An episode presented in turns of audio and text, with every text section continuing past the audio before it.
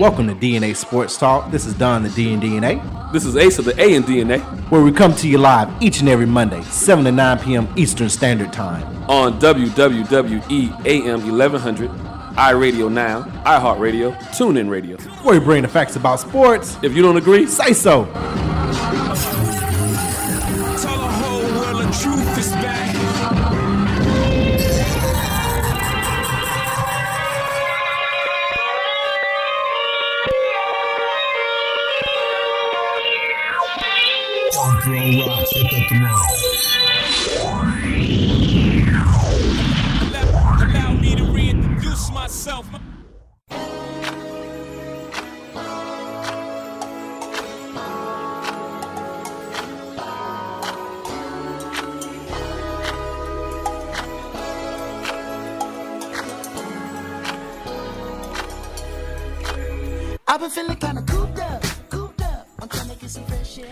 Hello, welcome to DNA Sports Talk. This is Don, the DNA, where we bring the facts about sports. And if you don't agree, say so. Call in 404 603 8770 is the number to call in. Once again, 404 603 8770. We are live on Meta still right now. Meta Sanford book.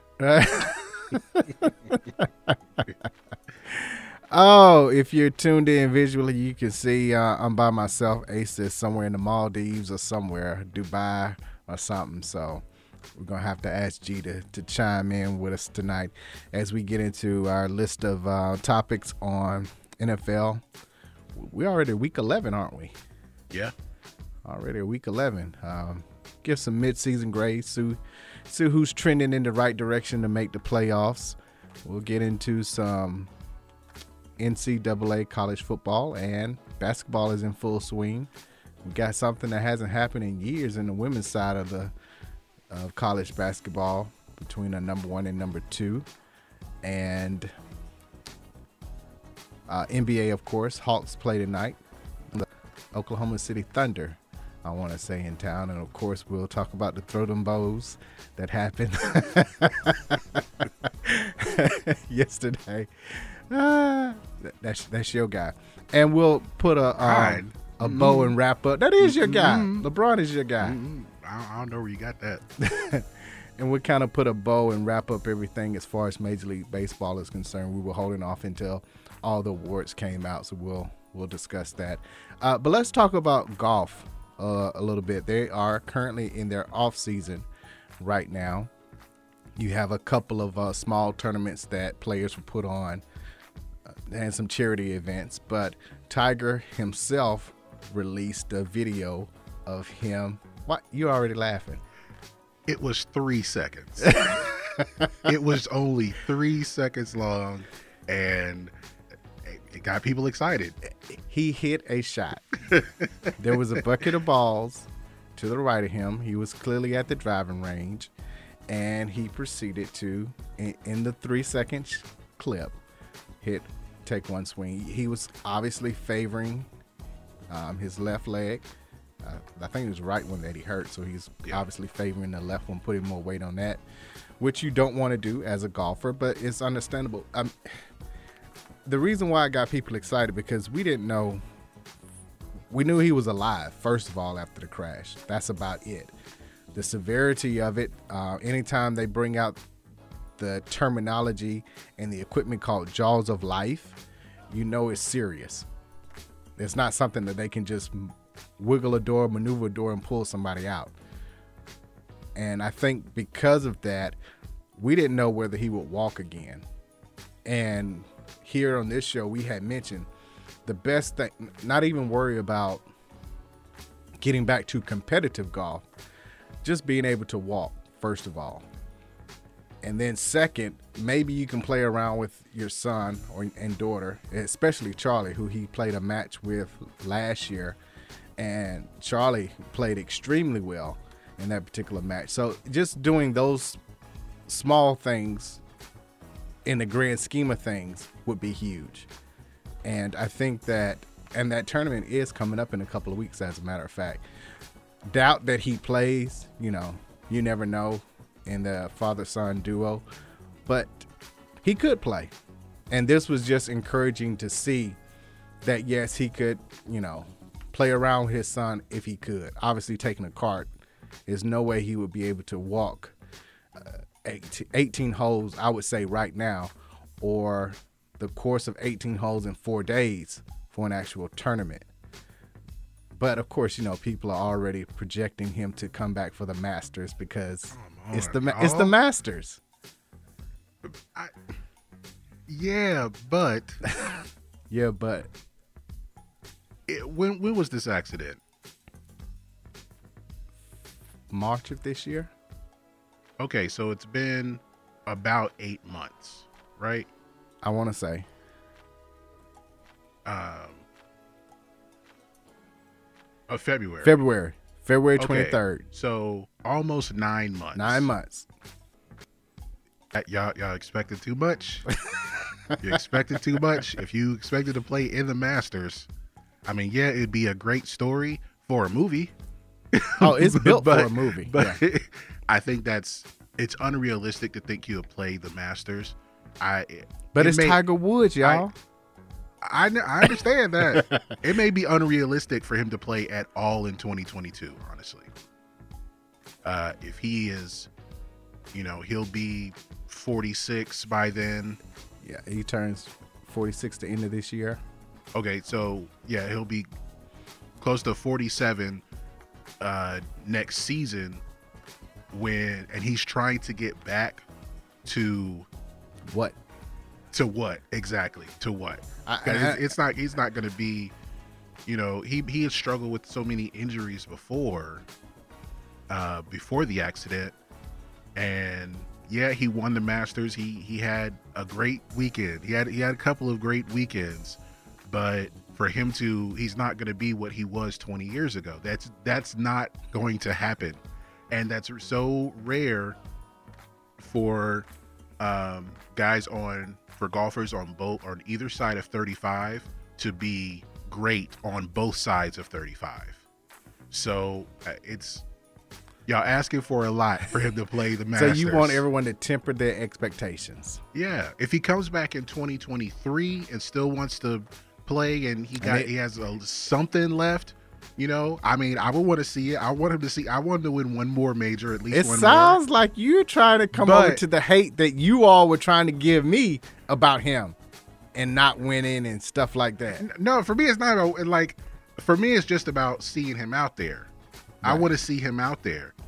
I, I want to see him win. I want to, you know, I want to see him compete, and because I know he is still the guy that drives the TV ratings on Oh, okay. Uh, no one else does it. No one else even comes close. So yeah, I want to see him out there. But for him to play the Masters in four months, come on, y'all. y'all asking for too much. You, you, you after three seconds, huh? At three, Three it's a seconds. I, I, okay, so if he turns 46 at the end of this year, we go a full golf year.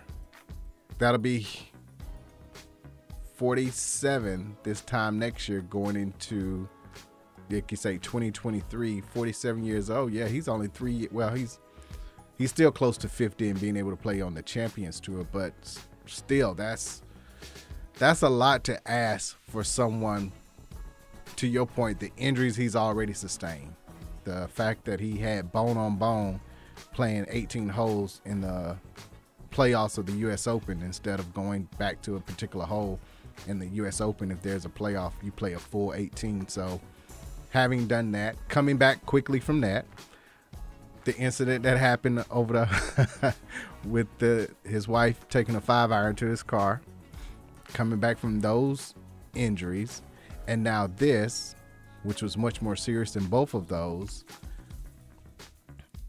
He's shown he's come back each and every time. And I think that's the expectation that people have. Not only has he come back and won a tournament, he's come back and won a major each time that he's been out from a serious injury and has come back. And just to put in perspective, he's still chasing Jack Nicklaus, 18. Tiger's stuck on 15 right now. I think the next closest person is seven, six or seven. Um, I don't know. Phil e- has either, six. Either way, um, But just put in perspective, the next closest person is nine away from a major. Who you say? um, the next closest is nine. Nine. Uh, I'm sorry, eleven. Walter Hogan. Walter Hagen has Walter eleven. Hagen has 11, Ben okay. Hogan and Gary Player have nine each. Gary Player at nine. Okay. So anyone currently playing now is so far behind on just winning majors, then that The only one who's like active, at least in PGA tournaments, is Phil Mickelson at six. six. so he's nine ahead of Phil, who's currently, as you mentioned, active and playing, and who just finished up his first year on the Champions Tour, which is 50 or older. You can play in the Champions Tour. You can still compete on the PGA, which congratulations for Phil for winning um, this year major, even at that age. But to be able to play on the Champions Tour, to do both, which is only a Friday, Saturday, Sunday. It's not a Thursday, Friday, Saturday, Sunday. So it's one less day. He's always come back and won a major after an, an injury. And looking at the people on the list and below, they're struggling just to win events, let alone majors. So I think that he obviously put that out there because people were wondering how's he doing. There was a clip of him, I think, a couple of weeks ago on crutches, and then one time he was without crutches walking around. So the progress of just walking was getting better, being able to put weight on his hurt leg that he sustained during the, the car accident. But now it's how can I play? So the expectation of coming back for him, I would say, is to win a major. He's still chasing that elusive 18. And he's shown that he can do it. Now, I think for most people, just to win a tournament would say he's back. You, on the other hand, with your hate, It's not hate. you just want to see him make the cut. Just make it to the weekend. With that's success. Of I'm I'm back. We, Hater. how is that hate? Y'all understand? Like I understand. Golf is a hard game. Okay. Extremely hard. Like I said, the the next person, the next active person, as far as majors, Majors. won, has six, and then the next one is Rory McIlroy with four. I don't know how many. I don't know if he's ever going to win again. Yeah, Roy may not. so Hopefully he does. I like Roy. Roy is one of my favorite players. because Tiger is one of the greatest, or so a lot of people may consider him the greatest golfer who ever lived. You know, you want. I- I would. I want. I would want to see him win, right? But I'm just saying, like this upcoming Masters is too, Too soon. soon. it's just too soon. So going forward, like if he if he if it's Masters to, it's too soon and he ends up playing in the in the Open or the U.S. Open next year, that's great. But I know he what he's he's that kind of wants to play at a high level, and I don't think until he's completely ready. I mean, I'm I don't want the there be to be public pressure for him to go out there in March in in a few months to play the Masters uh, after the accident. So I that's too soon. And if it's 2023, then I'm I'll be excited to see him out there.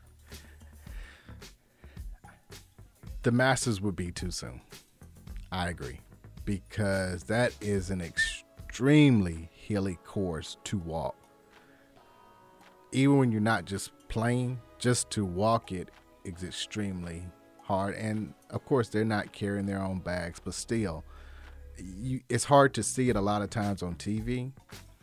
But there's so many peaks and valleys in it that it will put a strain on him.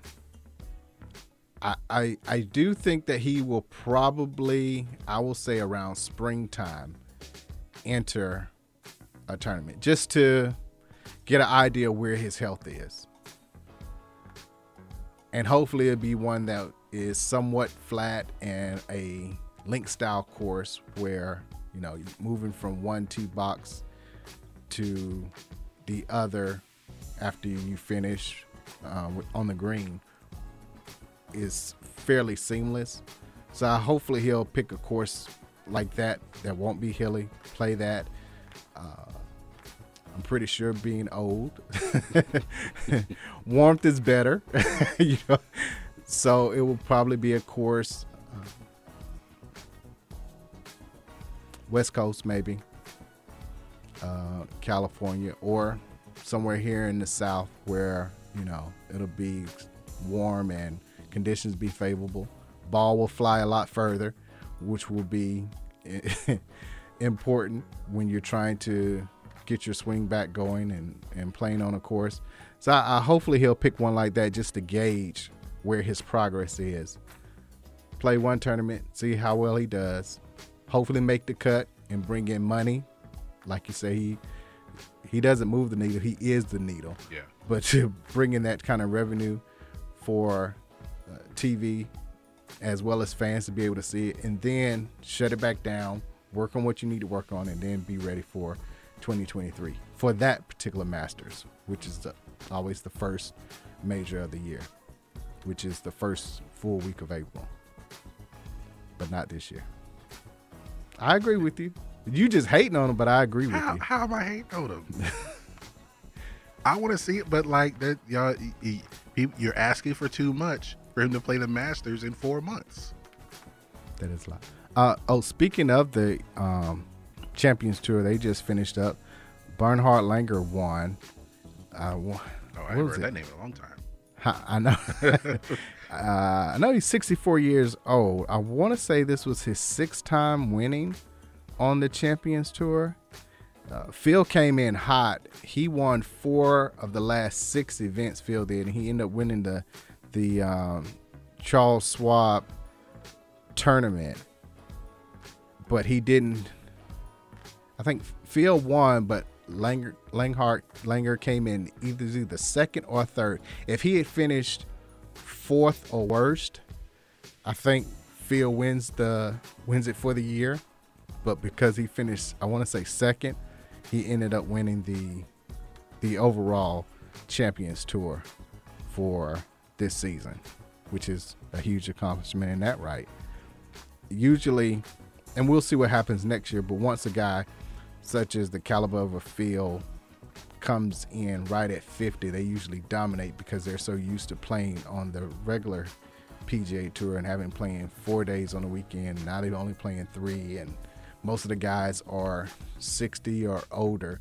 They can come in and kind of dominate, but uh, Bernhard has, since he turned 50, has taken over. he's the he's the Tiger Woods of the Champions Tour right now. But um, this week we have the match play that will be with uh, including Brooks Koepka and Bryson DeChambeau. You mentioned that TV kind of fell off. Well, it kind of picked up about late spring when Brooks and um, DeChambeau were going at each other, and they were, of course, on the Ryder Cup that won in September. They gave a brief hug for everybody to see, but the the animosity is still there. We'll see what happens during this match play because this is uh, made for TV. Yeah. We'll we'll we'll see how mic'd up and if anything has to be bleeped out or anything between the two. I'm pretty sure uh, DeChambeau will try and slow down play just to get under uh, Koepka's skin and vice versa.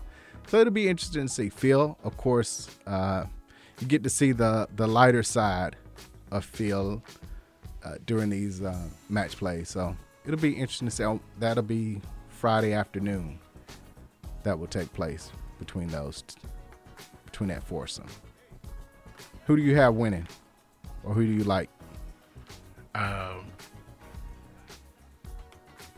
All right. So which which one is this again? I'm, I was looking at the the Champions Tour uh, schedule.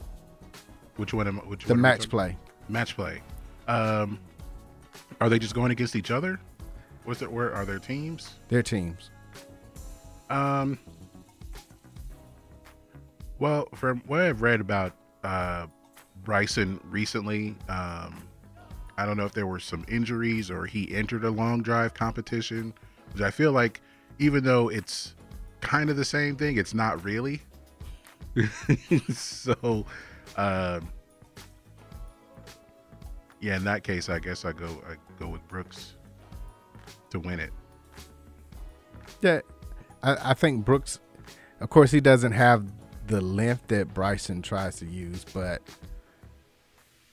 he he his length will be enough to to keep him um, not looking too bad. I, I want to say they're playing in Vegas.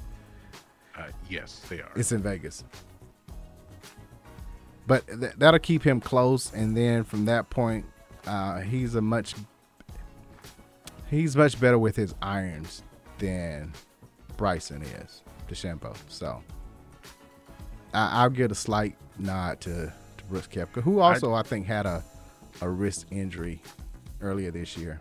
I just hope there's a moment where they're like screaming at each other. Ah, mm, mm, mm. But I want to say this is the the fifth time we, we had Phil versus Tiger one year. yep. Um, Phil was in one with um, Brady and Peyton. That was once. And it was Barkley was in one. yeah. Uh, Now he does most of the commentating on the other end. uh, Steph Curry was in one. Steph Curry was in. I, he was in the same one with that one. I yeah, with. Barkley. Yeah. and that was it. I think so. And like, and yeah, there was the Aaron Rodgers. and Tom Brady. Aaron Rodgers and um, Bryson DeChambeau were in one with um with Phil. I think Phil has been in just about all of I think it was Phil and Aaron Rodgers, wasn't it? It was no Aaron Rodgers with Bryson DeChambeau. Phil was with um, Brady. Okay. Yeah. Yeah, Brady's been in two, and I think Phil has been in all of them, except for this one, if I can remember correctly. Yeah, Tiger's been in two. Uh, okay. So the first one was just Tiger versus Phil, Okay, and then the second one was Tiger and Peyton Manning against Phil and Tom Brady. okay, that's and, the second one. And then the next year it was well, a few months later actually. Then it was Phil and Charles Barkley versus Steph and Peyton. and Peyton Manning. and Peyton that year. And then earlier this year, Bryson and Phil. Well, Bryson and Aaron Rodgers Aaron against Rodgers Phil and Tom Brady. yeah, okay. And this time it's just Bryson. and Just Brady. Bryson, yeah. so it'll be interesting to see what happens. Like you said, we haven't had a, a just a true one on one until the very first one, which is Tiger vs. Phil. But I mean, this is what people want to see is these two to see how that all turns out. So I'll be glad to see it. I, yeah, I just you know some somebody yells at somebody for playing too slow, or um, something like that. Just any reason to start yelling at each other. Over under somebody gets cussed out. Uh, over. Oh. I, I, I, because I want to see it. I'm Oh, gonna. s- I would. I would say mm, it's mm, gonna mm. happen. That's a shame. Well, T- Tiger, continue to get better. We'll see what happens um, on your return. And once again, congratulations to Bonhart Langer on winning the Champions Tour. We're going to take a quick break. We come back. We got baseball to discuss. This is DNA Sports Talk. Is 1100 AM. Be right back.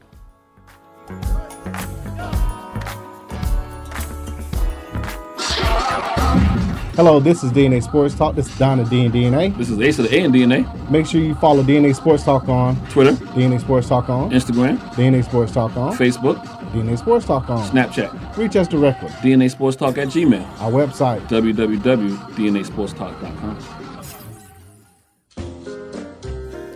Are you tired of eating the same thing every week? Then wake up your taste buds and go to the best New Orleans style food in Atlanta.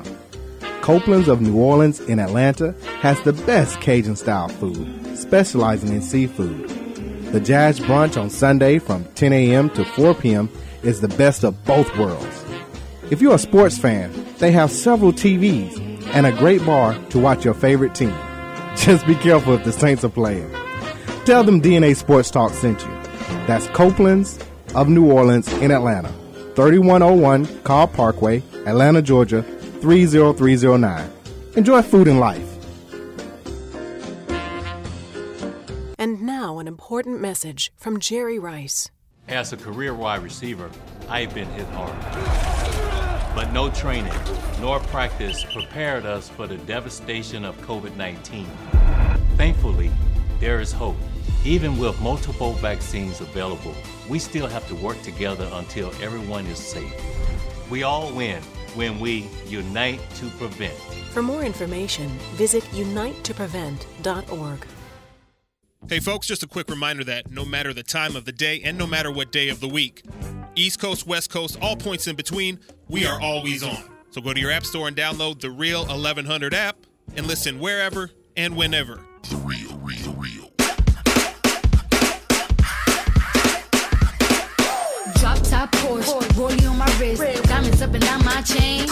Cardi B straight. And now back to D- DNA Sports Talk with Don Stinson and Asa Brown on WWE 1100 AM.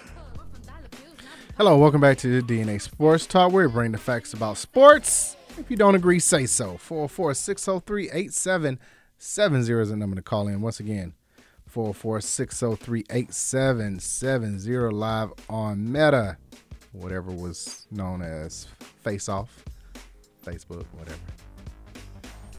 The the the fa- The the, Facebook. the, met, the meta the meta book of faces. I can go with that. The meta book of faces. That'll work. Okay. Uh, to lead off the top of the show, we were talking about Tiger Woods and his return. Uh, some people here were making fun of his only three second clip, but he is back to hitting no, golf people balls and playing. reacting to the three second clip. E dot or isn't that the same? No, I don't fault him for posting the clip, but how people extrapolate so much from a three second clip. he about to win five majors. I ain't gonna get to the dub. oh my goodness. Let's go baseball. We're gonna wrap up things with all the awards that were handed out in Major League Baseball. Uh, if we look at the golding, the Gold Glove winners in the American League, you had Keuchel uh, for the White Sox, who used to be here in Atlanta, home of the world champion Atlanta Braves, still being called Braves for now. Because you saw where Cleveland officially changed their name to Guardians, so they're no longer the Indians. They are officially the Cleveland Guardians. And I think that dates back to Guardians of the City somehow. I know it's on the bridge leading over to the stadium. That that's one of the the nicknames. It, it came from that. All right, I'll, I'll take your word for it. True story. True story. When people say true story, true story. It's something that has to do with that. But yes, they are now the Guardians. But yes, world champion Atlanta Braves. We can say that for now. Still doing the chop for now. We'll see how long that lasts as well. But yes, Dallas Keuchel. Uh, and uh, for the White Sox, Sean Murphy, catcher for the A's. You got um, first base for the Astros.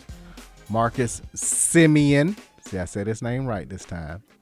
Didn't call him that other name. For the Toronto Blue Jays. Uh, Chapman, also from the A's at third base. Carlos Correa of the Astros, who is being extremely sought after in free agency. The Tigers manager met him. For, Yeah, okay, it was, it was a Tiger. It was yeah, a Tigers yeah, manager. AJ Hinch. AJ Hinch, correct. Took a picture this weekend. Well, somebody took a picture of him and Carlos Correa at I don't know if it was a restaurant or somewhere, but they were sitting down Had to be a restaurant because uh, AJ said that he had an omelet there, that it was breakfast, it wasn't lunch, and that he was only going there to deliver a baby gift to him and his, I think, fiance. But they're expecting their first child, um, Carlos Guerrero.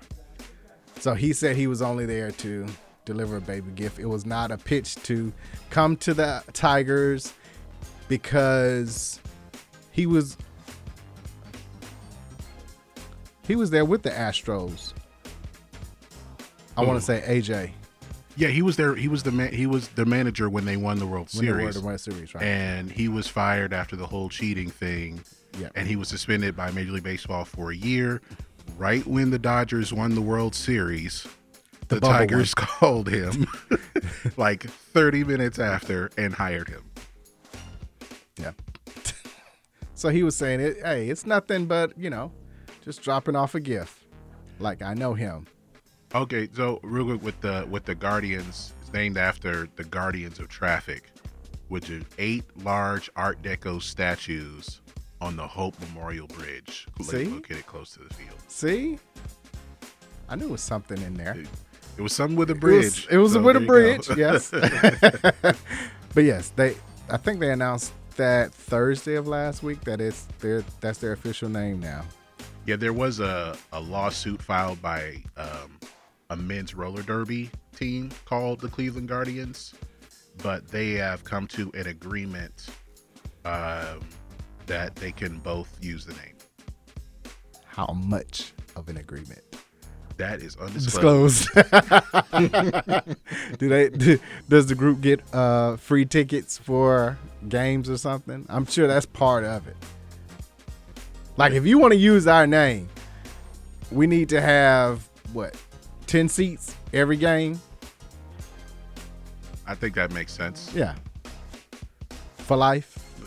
but I mean, whoever the 10 people are, you know, this is your row or whatever, or, you know, two rows with, you know, so many seats each. But yeah, for Yeah. life.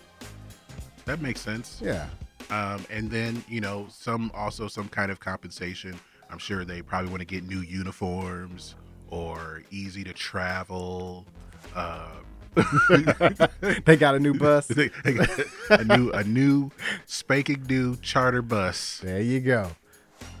Yeah, I, I I I think I think some a few concessions can be made Can be made.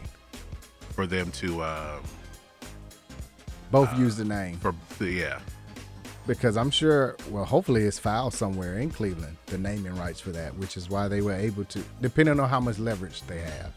Um, it was filed in the U.S. District Court for Northern District of Ohio. Yeah. Um, and that they they actually weren't the first to try to be the Guardians as far as the the baseball team. Two other teams tried to call two other entities at least tried to call themselves the Guardians uh, by filing with the U.S. Patent and Trademark Office. But it wasn't the right one, though. they weren't big enough. That's what that stands for. Yeah, I mean, you know, it's probably you know some paperwork being held up, Right. and then the the baseball team comes along. they like, oh, okay. Now we can make uh, an exception at this point. Yeah, We it can both share the name. It's probably like a wiffle ball team that that tried to be the Guardians first. Man, not Wolf ball. uh, left field was uh, Kansas City's Andrew Benintendi. Center field was Michael Taylor of the Royals and Joey Gallo and Rife for the Texas Rangers, were your American League Gold Glove winners. In the National League, right here, Max Fried, pitcher for the Atlanta Braves. Uh, Jacob Stallings for the Padres was the catcher. First base, Paul Goldschmidt, Cincinnati. Uh, second base was the Oh, Stallings is on the Pirates. Pirates. Pirates, thank you. Yeah. Pirates. Uh, Tony Edman, second base. Third base, Nolan Arenado. I Left, think that's his eighth straight. I think it is. And then you got Tyler O'Neill, left field, and in center field, Harrison um, Bader, all from the St. Louis Cardinals. I think they tied a record by having the most Gold Glove winners in a year. Yeah, they had five. Yep. Yeah. Shortstop was uh, Brandon Crawford, and right field was Adam Duvall, who, with the Braves, came over from the was it Miami Marlins?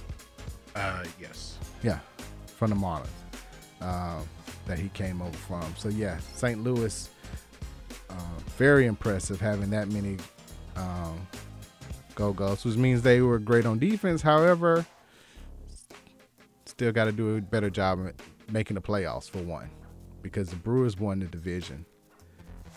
And I mean, well, they, I mean, well, they made the wild card. the one game. Hey, it's tough, man. That much defense, and that's all you can do. And the defense was so great. I guess the offense was so not enough that they fired the manager. we don't need all this defense. We need We runs. need to run some runs, right? Uh, speaking of offense, um, the Silver Slugger Awards went to uh, first baseman Freddie Freeman and Ozzie Albies at second base. So the Braves had two in the outfield, and they also pitcher Max Fried. Um, so Max Fried not only had a Golden Glove, but he had a Silver Slugger, uh, Slugger Award. Um, Austin Riley as well for the Braves at third. Tatis Jr. at short. Juan Soto, uh, Nick Castellanos of Cincinnati, Bryce Harper. We'll get to him in a second, and of course, catcher Buster Posey were your Silver Sluggers. Uh, again, Buster Posey retiring uh, from the Giants.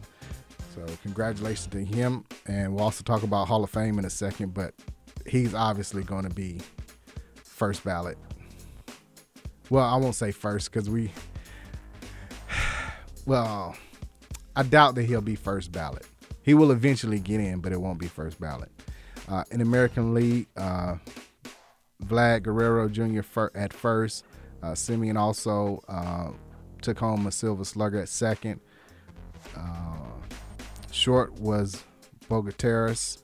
Outfielder was uh, Mullins for the Orioles. Big Judd from the Yankees. Uh, Hernandez from the Rangers. Salvador Perez, catcher for the Kansas City Royals. And the DH was uh, Shohei Ohtani of the Angels.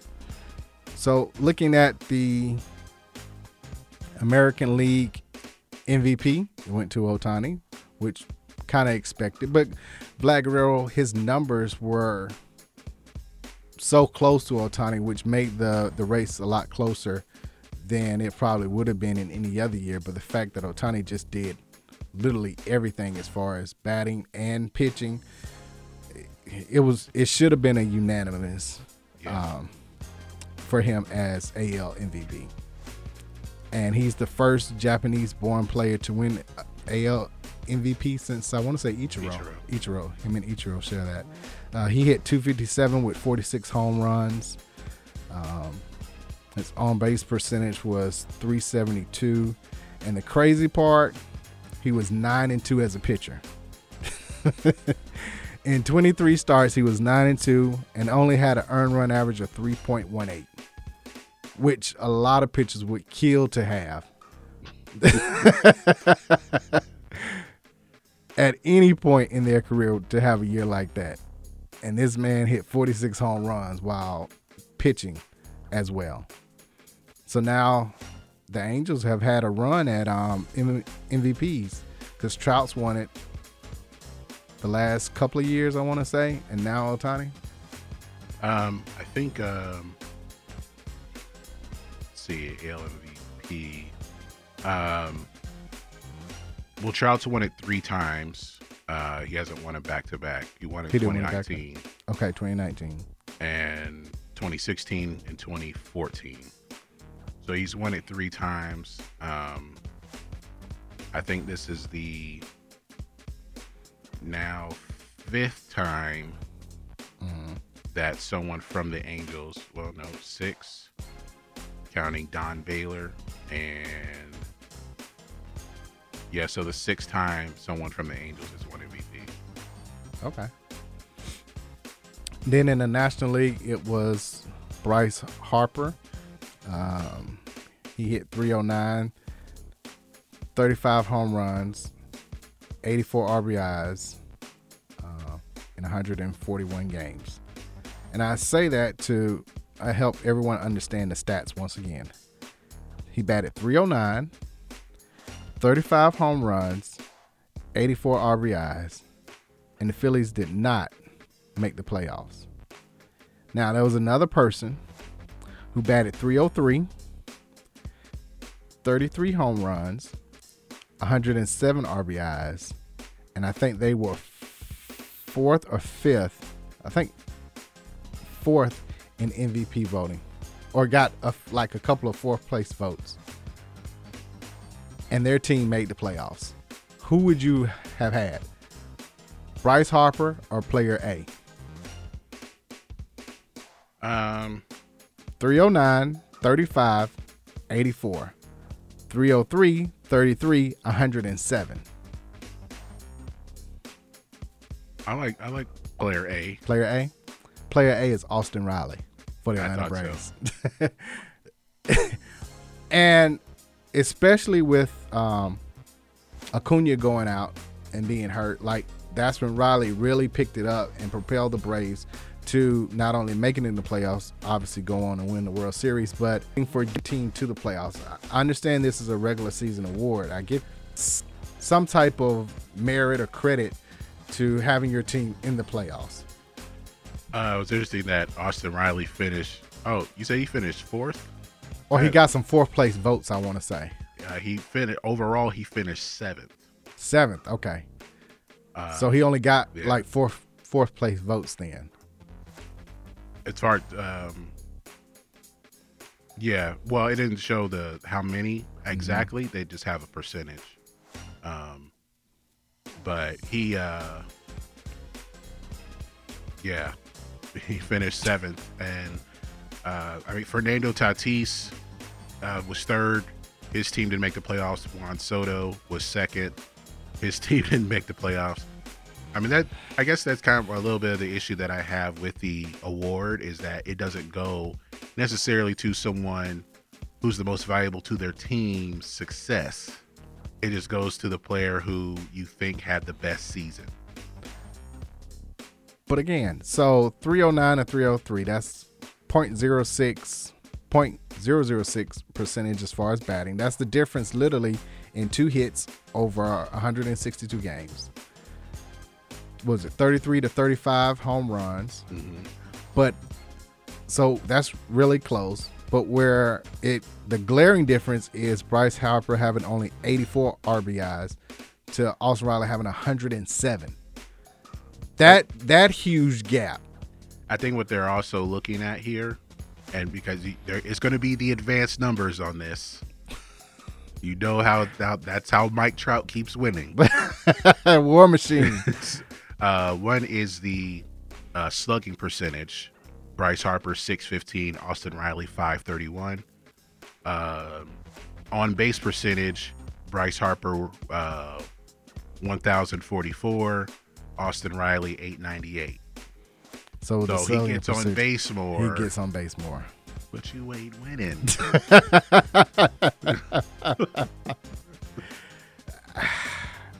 I'm just saying, like, it, it's blasphemy that he should be in seventh. Even if you do give it to Bryce Harper, which they did, at least have him second. No more than third behind. I can understand how Tatis was in there, but Tatis got hurt for several games. But at least have him second or third. But like I said, that's the thing. Like they, if you're looking at team success, yeah, Austin Riley should be up there. Um, probably Brandon Crawford might be might get more consideration. Um, Freddie Freeman might have gotten a little more consideration. Max Muncy. Um, but they just look at who had the best. It's really who had the best season overall. I told you before, like A Rod won the award twice with the um, well, he won it once with the Rangers, and they were last in the division. But I mean, if he had put up awesome numbers that year, that just crushed everybody else's. I get it, but you should have again. We'll say extra credit if your team makes it to the playoffs. So instead of if we can go down and say most of the numbers are similar, like on base percentage was higher for Bryce than um, Austin Riley, but Austin Riley teammates a cloud. Now they're even, so that's one measuring that stick that we take away, and then we go to the next stat, like that. But hey, I, I'm They not a just go by voter for the it. So. best. They just go by who has the best season. I mean, that's the only like. Yeah, yeah, I understand how how great Ohtani was individually, but team success should matter. But for Ohtani's case, he was one of the best pitchers too. Like he truly was an And- MVP. I understand if that's hard to overlook. because like he did what he could. He was Well, he did it on both ends. He was drove in the runs and stopped the other team. He just wasn't doing it every single night. well, he couldn't. He can't. You can't pitch every single game. So, but being a DH, he, of course, was were in more more games uh, unless they did the interleague play and played in National League and it's definitely not consistent because last year Jose Abreu won, and Chicago and the White Sox made the playoffs. Uh, when Mookie Betts won, the Red Sox made the playoffs and eventually won the World Series. Um, Altuve won it the year before that. They made the playoffs, Playoffs won the World the Series. So um there's some, but Would the year before that it was Mike Trout, and I think they missed the playoffs. I missed playoffs. So it was. So I look went back and looked it up. The Cardinals are the first team to ever have five Gold Glove winners in a single season. So they were the NL Defensive Team of the Year, and uh, the Astros were the AL Defensive Team of the Year. I, I think they had three, but yeah, this is the first time that anyone's had five and one. Um, Cy Young Award winners. So, any were you surprised or know that that excuse me, Corbin um, Burnes won for the Milwaukee Brewers. He um, had an ERA of two point four three and uh, averaged twelve strikeouts uh, over the season. um to see that he was how productive he was. i think like getting over 200 strikeouts for any pitcher over a full season is very difficult 234. i believe that that's even more difficult in today's game because i think um batters are being more aggressive trying to hit the ball out of the park so you're going to have more contact on the ball i think um where you, it may not seem like he's a true Cy Young winner because he didn't win, you know, 17, 18 games. He won 11 games.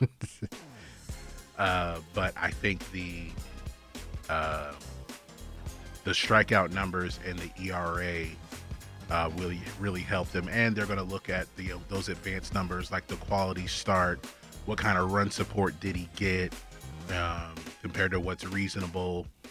So um, it it added up for him with the advanced numbers for him to win. It's similar to when like Felix Hernandez won, Right. and Or he was like 500.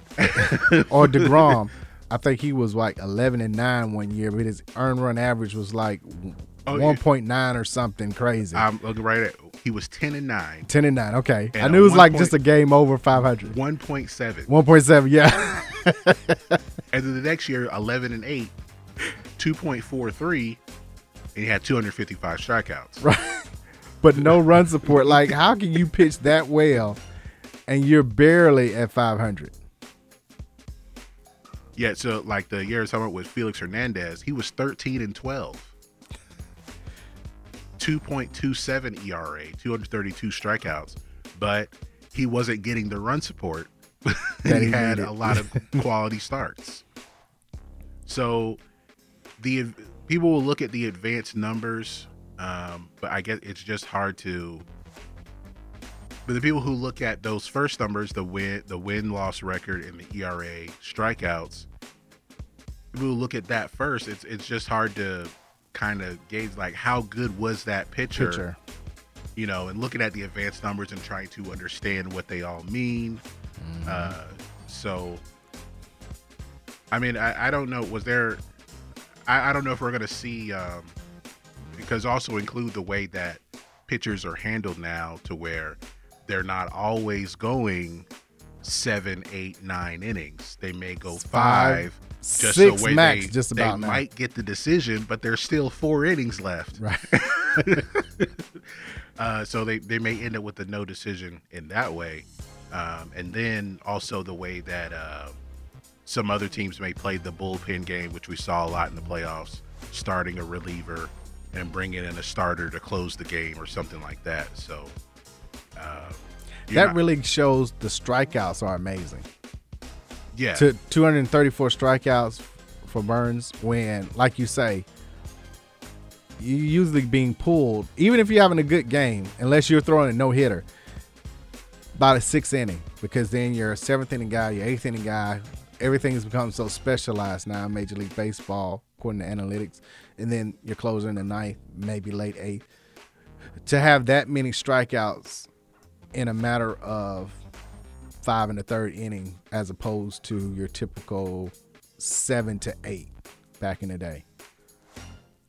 Shows a lot. Uh, in the AL, Cy Young Award winner was Robbie Ray of the Blue Jays. He went 13 and 7 with a 2.84 earned run average. And he had 248 strikeouts. uh, he beat out Gerrit Cole, uh, who came in second in that regard. But yeah, again, 13 and 7. And unfortunately for a lot of them, their records won't reflect how well they pitch.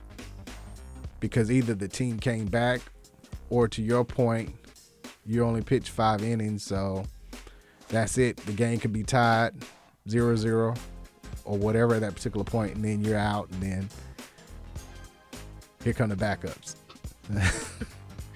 uh, and, and this has started. It looks like in the last, just in the last couple of years. I know it was done a lot um, in the playoffs last uh, in 2020 because of the bubble, um, and then Milwaukee, I believe, the year before that, kind of started it and just I just feel like for experimental purposes or just to throw off the other team. Because you look at it, 2019, Justin Verlander won the Cy Young, and he had your classic Cy Young type season. He won 21 games, mm-hmm. 2.5 ERA, 300 strikeouts. Looking at that, that says Cy Young right, Right, there. right. you don't have to that look that beyond 20 number 20 Yeah, is usually 20, if you can get to 20 number. that's automatic Yeah. we will we ever see someone get to 20 Um, the way that it's going now, it, that would be really hard because, like we were talking about, like you know, players getting taken out in the fifth inning, sixth inning, and there's still really a lot of baseball to play, and you really have to depend on your relievers to hold that lead for you. Or if it's tied, then you get no You decision. So like yeah, like the the ERA and the strikeouts matter, but some guy might some some guy's gonna win the Cy Young with a full 162 games, and he went like six and five. but he if had his, but he if had his earned run average, 250 I'm about to say two, if you get to that 250 strikeout or your earned run average is around two or less, less than Yeah. two. If you get an earned run average less than two, then more than likely you will. and you're not really um i know like sometimes and, and if it's not that starter sometimes you might think it might be that reliever who has a high number of saves Oh, Um, right, yeah. you know the last reliever to win it was uh eric gagne that was 2003 Gagne over um Trevor Immelman. Did Trevor Immelman ever win it? I don't know why that was in my head. oh the um padres uh, Yeah. closer Uh huh. uh he never won it He never won it. Okay. uh and then the last in the al was dennis eckersley in 1992 It's so hard to it do. like it, it's not even it's like the closer isn't as prominent as you think they could be, or maybe they're not getting the kind of attention, or it doesn't. Even uh, Mariano Rivera never won it. He never won it. No. and he was first ballot unanimous Hall of Fame, but never won a Cy Never. Young. Yeah. I don't even know if he And he- ever finished second. You talk about a closer. Like when you came in, it's like, right, I think he's only lost. If he had, we'll say, 300 saves, he's probably lost four, five, or something like some ridiculous number. Of like once he comes in, it's like, up, oh, that that's it, literally. um, AL Manager of the Year was uh, the Tampa Bay Rays Kevin Cash, who went back to back. Uh, That hasn't been done since, uh, speaking of Atlanta, since Bobby Cox did it in 2004 and 2005. Uh, Tampa finished 162 on the season.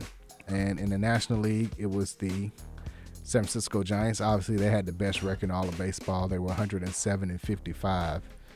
And their manager, Gabe Kapler, won the award for NL Manager of the Year. Uh, not. I'm not really surprised with the that Kevin Cash went back to back. Because I think it was this season was a different context than 2020. Um, and for them Yeah. to to come back around again and um, and win the division and make the playoffs when it didn't seem like they would have, uh, you know, Right. like that it would be like a World Series hangover. It should have been. They they should have won last year. They really should have Yeah. won last year. You take your best pitcher out again when he's just dealing. With Snell, yeah, Snell was Yeah. dealing, and you take him out in the sixth because that's how your rotation is set up. Definitely have to look back at that one. I think you'd gladly trade winning manager of the year this year for a World Series last year by just letting him do his job. Oh man, uh, Kapler was the second San Francisco manager to win it. Dusty Baker won it three times. He won it in 93, 97, and 2000. So he's fallen in the footsteps of Dusty Baker, who led the Astros to uh, a World Series uh, appearance. And then the um, rookies of the year, um, Randy Arozarena. I hope for Tampa Bay. So not only did Tampa Bay have the NL, um, the manager of the year, but they also had the rookie of the year. He batted 274 with 20 home runs, 69 RBIs, and his on base percentage was .356. Uh, very well. I guess based on how the how the rules go with rookies, because in 2020 he's the ALCS MVP. so, I mean, it was a Ben Simmons situation. but Ben Simmons didn't play. he did. he played in enough games to be counted. Right, like he was on the roster, Right. yeah, but it was enough. It was it wasn't enough games for it to count as a full, Full season. season. I'm just saying. And uh, in the NL Rookie of the Year was uh, from the Reds, um, Jonathan India. Uh, he batted 269 with 21 home runs and 69 RBIs, and his um, on base percentage was .3, .376. Uh, first, he was the first uh, second baseman to to win uh, Rookie of the Year since uh, Boston's Dustin Pedroia in 2007. So congratulations to him. So looking at the Hall of Fame ballot that just came out today, there are 30 players on it. There are a few players, this is their last time because they've been on it for 10 years. That's Barry Bonds, Roger Clemens, Curt Schilling, and Sammy Sosa. We're going to discuss who should win or who should be in it and who should not when we come back from break. This is DNA Sports Talk. This is 1100 AM. Be right back.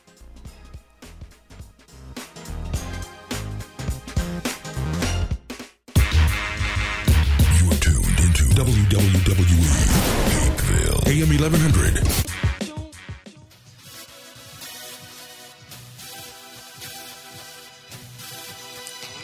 Jackie Robinson. When you hear that name, you automatically think of strength and courage. You think of someone who broke down barriers. It's time to add another name to those qualities Cisero Murphy. Heralding from New York, he is the only black American world title winner and Hall of Fame inductee into the Professional Billiards Hall of Fame. Did he endure the same treatment as Robinson? What motivated him to get to the top of a Caucasian dominated sport and stay there? Pick up a copy of the book Big City Nights, the biography of the legendary Cisero Murphy. It is beautifully written by his grandson, Tyreek Murphy, recounting what made his grandfather a historic man. You can go to Amazon and get a copy of the book for your Kindle or in paperback form. Make sure you go and read about the billiards Jackie Robinson, Big City Nights, the biography of Cisero Murphy. Hey, I'm Murfinetti. You can say Murfinetti Collection is the newest, comfortable, luxurious, and trendy exclusive fashion line that fits its diverse clientele. From the music industry, to the sports world, to the judicial system, to the political world, to the average everyday professional. Murfinetti Collection is the new way of life. www.murfinettifashions.mybigcommerce.com.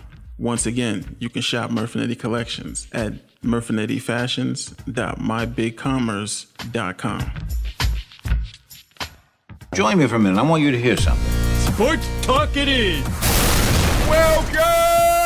You're listening to the Sports Shock Show, and I'm the Sports Shock Wayne Candy. The Three Point Conversion Sports Lounge, and I'm your host, Mr. Controversy. Hello and welcome to DNA Sports. All this is Don the D and DNA. What's going on? This is Ace of the A and DNA. Where we bring the facts about sports. It's Sports Roundtable. I am your humble host, H.O. Download the Real 1100 app from your Google Play or Apple App Store today.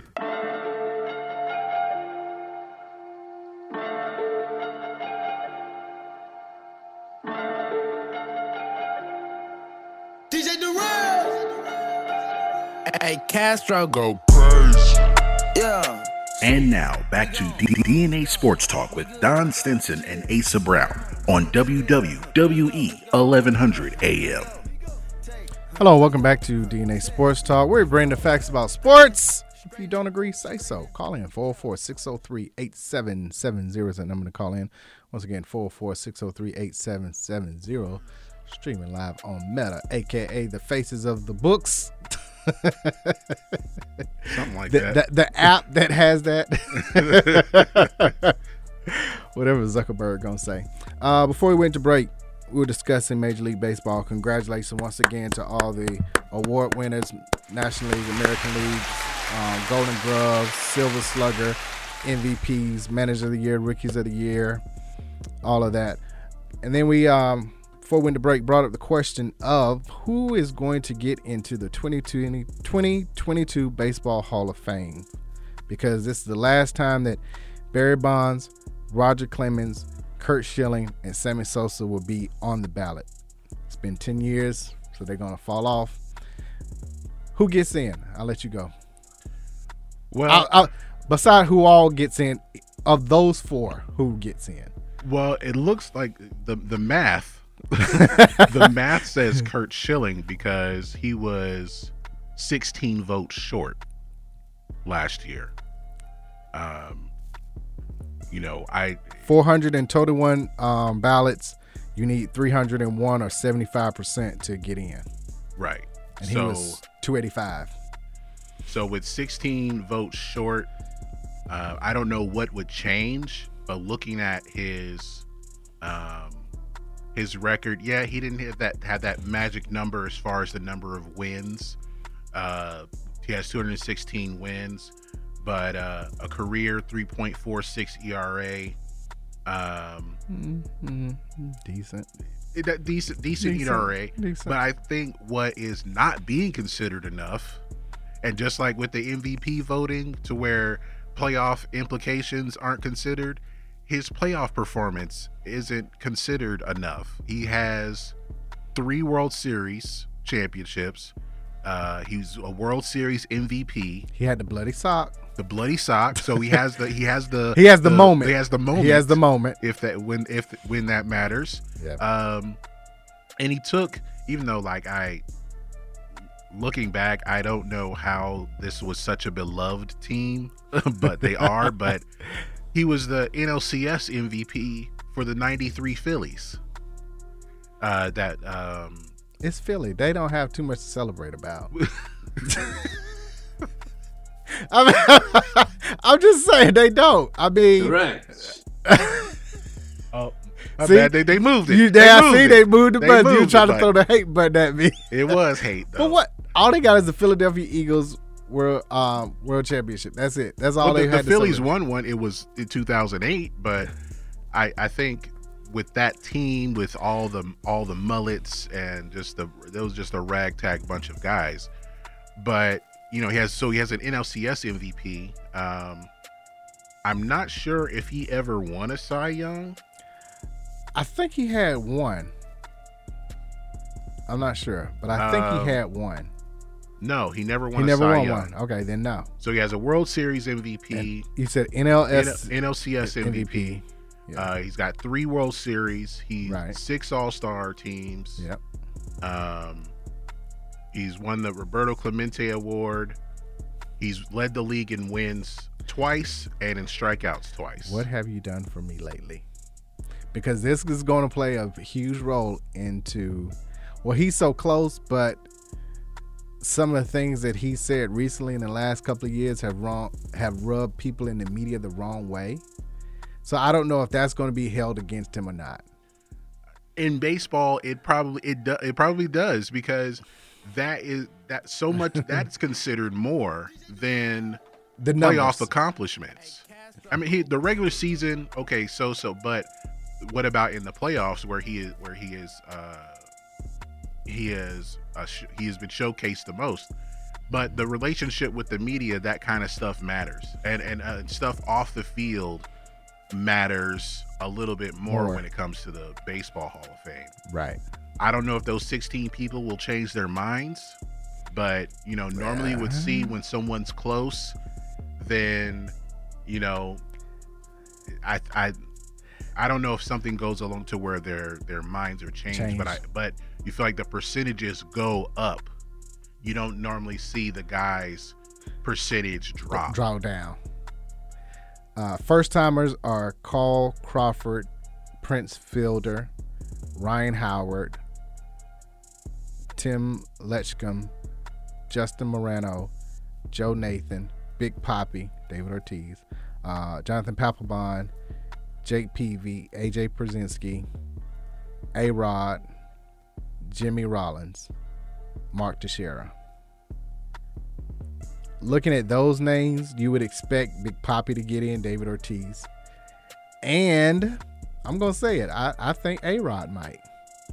Only because of it's again, what have you done for me lately? He has been all over doing MLB Network and um, the broadcasting for the last couple of years. So his image of him being a steroid PED cheating user throughout his history being suspended for it. It wasn't like Bonds where he never got caught. Even if you want to say he did it, he never got caught. Aaron A Rod got caught and suspended for it. So that part of it is he shouldn't get in, but he has rebuilt his image. He's now part of the media. So it'll be interesting. I think that he could possibly get in. it's it's possible um it just really depends on what kind of writers are in that room what kind of voters are in voters. that room uh, because they so much of the like i'm looking at this article that has all the names listed and yeah it's clemens bonds and sosa um And why don't we mention. Sosa? Like Sosa was so far down on the list. He only had 68 votes at like 17%. He was right there among the Bonds and Clemens, you know, as far as the whole scandal with views and stuff and everything. I mean, there hasn't been that um something that's that looks redeeming with Sosa because it looked like Sosa went back home and Out of sight, there. out of mind. Yeah.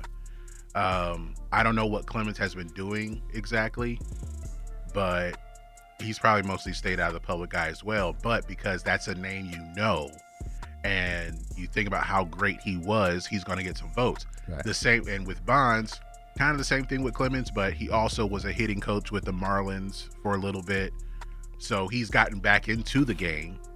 Um, and then with Schilling being on TV or radio, but all the controversy, like if it was just if he was just like a baseball analyst just talking about It would baseball, different. It'd be different. he would have been in a long time ago.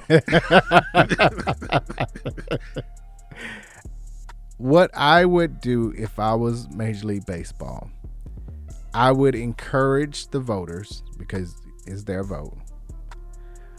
I would send out something saying, wouldn't it be interesting if we put in Schilling, Bonds, Clemens, A Rod, Big Poppy, Sammy, like all the ones who have either been viewed as a cheater, is a cheater and got caught it, put them all in at one time and then be done with it. So then you don't have to the next year. Oh, this person's not on the list. Should should, should Big Poppy? Because if A Rod ever goes in, how can you not say at any point Bonds and Clemens shouldn't have gone in? Well, I mean, you, You know what I'm saying? Because at that point, you're running out of guys from the last 30, 35 years. years.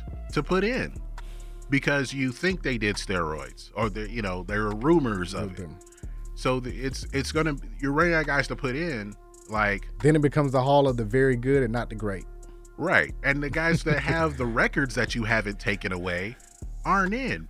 Bonds is the home run king. Why? And he, and he may not be in the Hall of Fame because you think he did steroids. Did he do steroids? Probably. Yes, yes, he did. But can you prove I'm gonna it? say- no. I, that's why I'm saying probably. allegedly, allegedly, allegedly, allegedly, allegedly. Have some proof, or you got to vote him in. That's how I look at it. Um, So you would encourage the voters uh, in that manner of look, unless it's been proven, you have to vote based on numbers because baseball is the only one that's the majority of the ones that are in a Hall of Fame are by numbers. If you hit 500 home runs, you're basically in. Yeah. If you have 300 wins. 300 wins, you're but in. because of, and then now with this current era, you're probably looking at 250. 250. Right. 250. it- it's numbers. If you have this number, you're in because everybody else who has this number is in. This is the measuring stick. Whereas uh, football is, you know, it's somewhat numbers. It's somewhat who you played with, you know, that type of thing, as well as um, well, basketball encompasses not just pro, but your entire basketball career. Yeah, baseball, Major League Baseball is the only one that basically goes by the numbers when it comes to Hall of Fame. Yeah, they should. I I mean, if I had a vote, I, I would vote for those guys because you like so you're going to run out of guys to put in, and it's the guys with the records that aren't getting put in. The home run king isn't in. Isn't in. The guy who won seven Cy Youngs isn't in. the guy with three World Series, Series championships. And the moment. and and one of the most famous moments, Moments in baseball, baseball history. uh, you're not going to put him in, and you know, and you're, and and those guys were are were superstars, and then with the the guys kind of the the second tier after them, you don't really want to put in either. Like Right. this year on the ballot, um, Well, I wouldn't have a. Actually, I might not have a problem with Andruw Jones getting. Uh, he's fourth. the the numbers for him, It's his fourth year. the numbers for him. Uh, Well, he doesn't have the 500. He only has 434 home runs, but he won so many Gold Gloves. won the Gold Gloves, and he's probably one of the best Center fielders defensive center fielders, right? of all time. Right. And if you're gonna look, if you're gonna look at advanced numbers for MVP and the Cy Young, look at that for the Hall of Fame as well. If you're gonna consider all of that, so I mean, I would put in Andruw Jones, but people will find a, you know, trying to find a reason not to. Like Gary Sheffield, he's got that magic. He got the 500 509. number. He's at 509. He's at the 500 mark. Why aren't yeah. we putting him in? Right. um, Todd Helton is at uh, well, he had 369, but and uh, but what are what are you trying to count against him? Uh, even Manny Ramirez, Mary Manny Ramirez, Ramirez. five five fifty five. But what again, are we counting against? Oh, that you didn't like him? you didn't like him. That's yeah. That's basically what it comes down to it.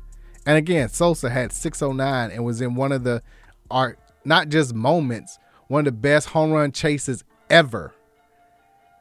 Him and Mark McGwire, like going back and forth, like And it, did he use performance enhancing drugs? Allegedly. allegedly. But you know who let that go on? Bud. Bud. And where is Bud? Bud is in the Hall of Fame. Come on, man. Bud Selig. It'll be, yeah. I don't know how they're going to vote. It'll be interesting. But again, is no way A Rod, and I think even um, Big Poppy was allegedly Yeah, he was he was connected to it. right. He- so how he- can you put them in and not have Bonds, Clemens, or Sosa in? You can't. You can't. you they're either that you and it's kind of a I don't know if it's like a catch 22 or or some kind of conundrum where okay, some of these guys may have appeared on a list in 2002 or 2003 where they tested positive at some point for something. but unless that list is produced and and proven, now we're just going on speculation.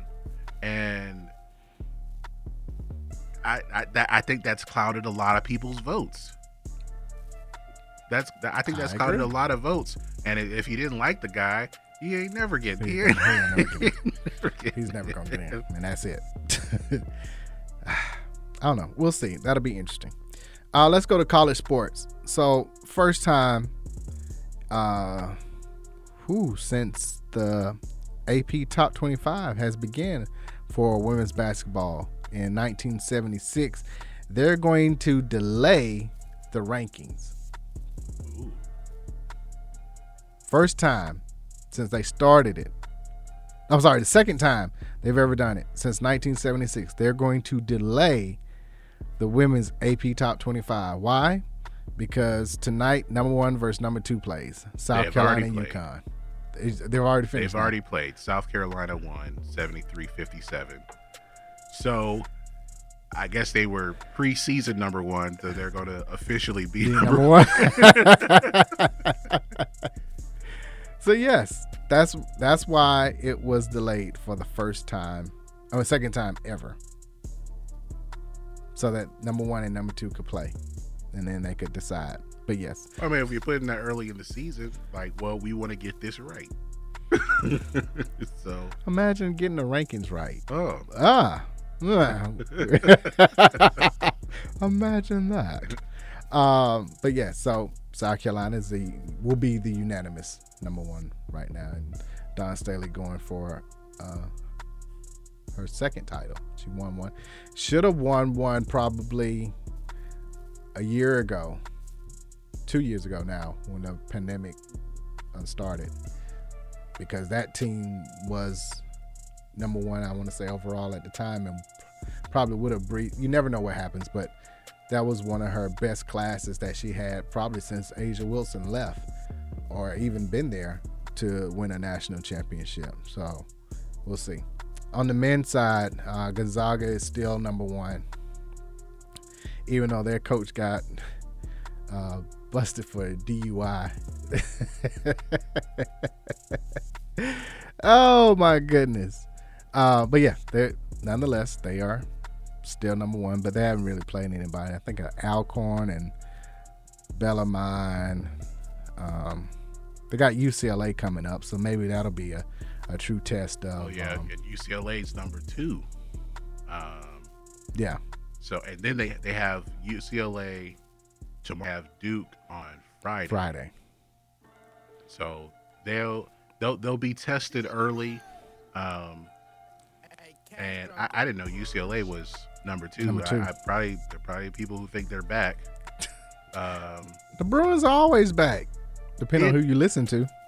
it was them making the Final Four last year was one of the most unexpected Final Four runs. Uh, It is yeah, it's so it's a place they always expect to be, but not like that. not like that, right?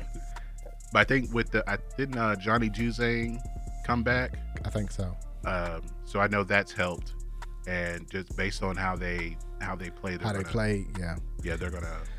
Purdue looks good. Uh, I watched the game obviously against North Carolina that they won. Yeah. Um, that was North Carolina's first loss of the year, but they hadn't really played anybody. They struggled against College of Charleston. I think I watched some of that that Carolina game, but no. and um, they played an Ivy, an League Ivy League team. Yeah. I can't remember who it was. I think it was Columbia or Brown, something like that. It may have been. But yeah, Purdue beating Carolina uh, and beating um, Villanova has them in the third spot. Third spot. Kansas is uh, fourth.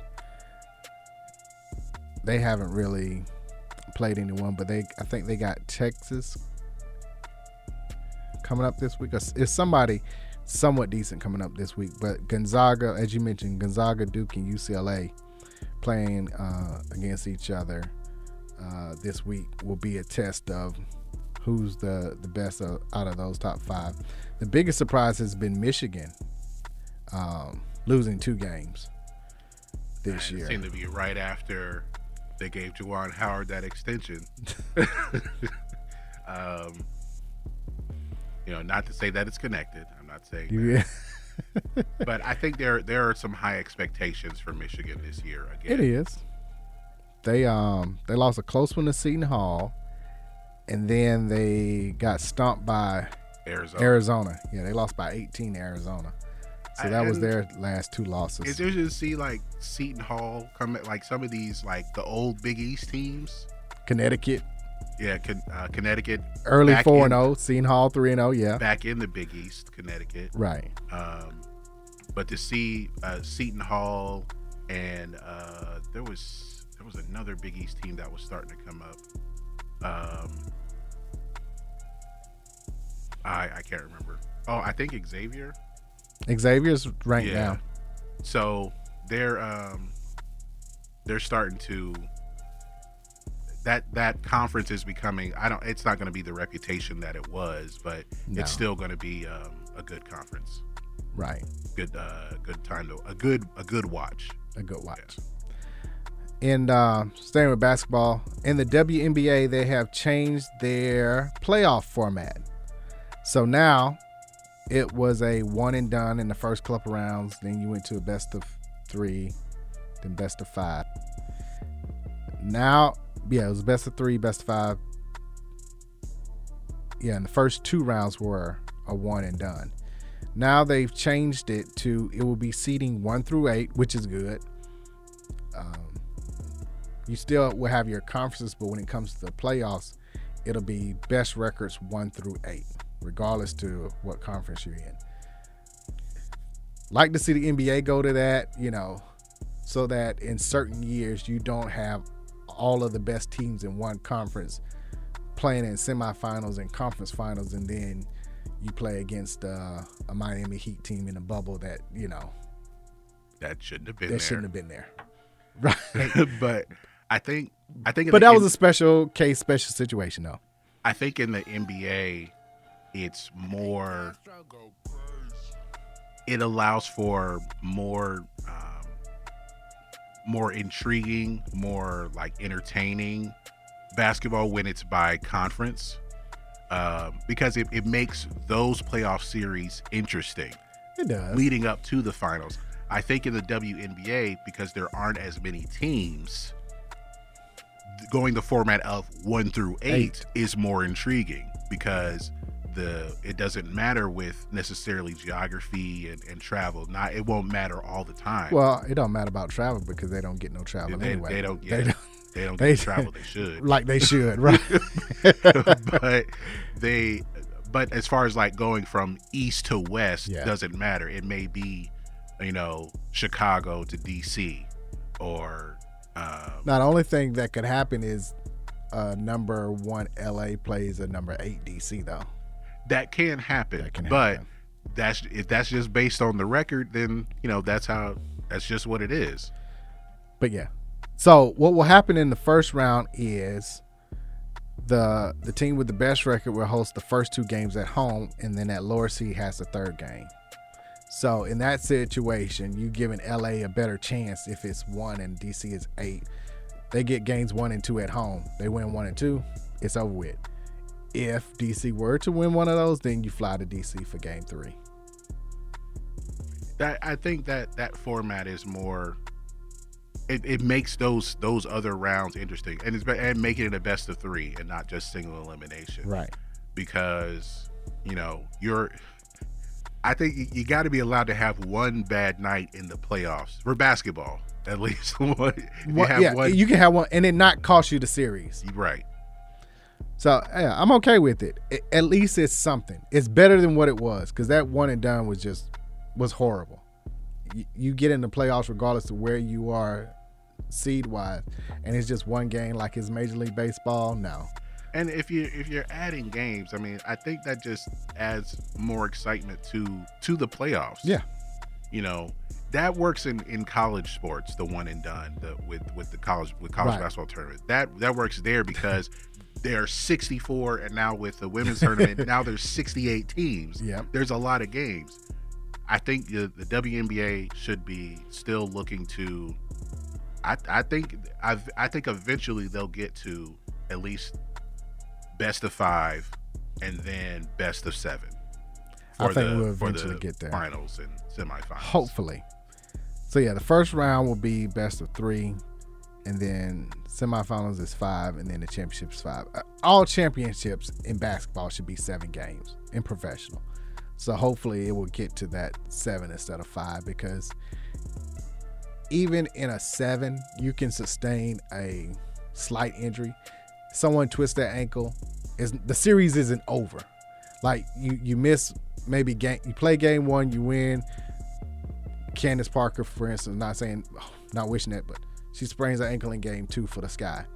Now th- that series would have been over. Now the Sky, like, hey, if she can come back by game five, we still have a chance because it's not a you know severe injury or something like that. So yeah, moving to this format is is much better. It's not quite there, but it's uh it's a lot better to go with um, best of three, best of five, than a best of five instead of the one and done. So it's it. And um, NBA news. Um, somebody yesterday decided to throw them bows. Uh, your guy, no, LeBron James, not my guy.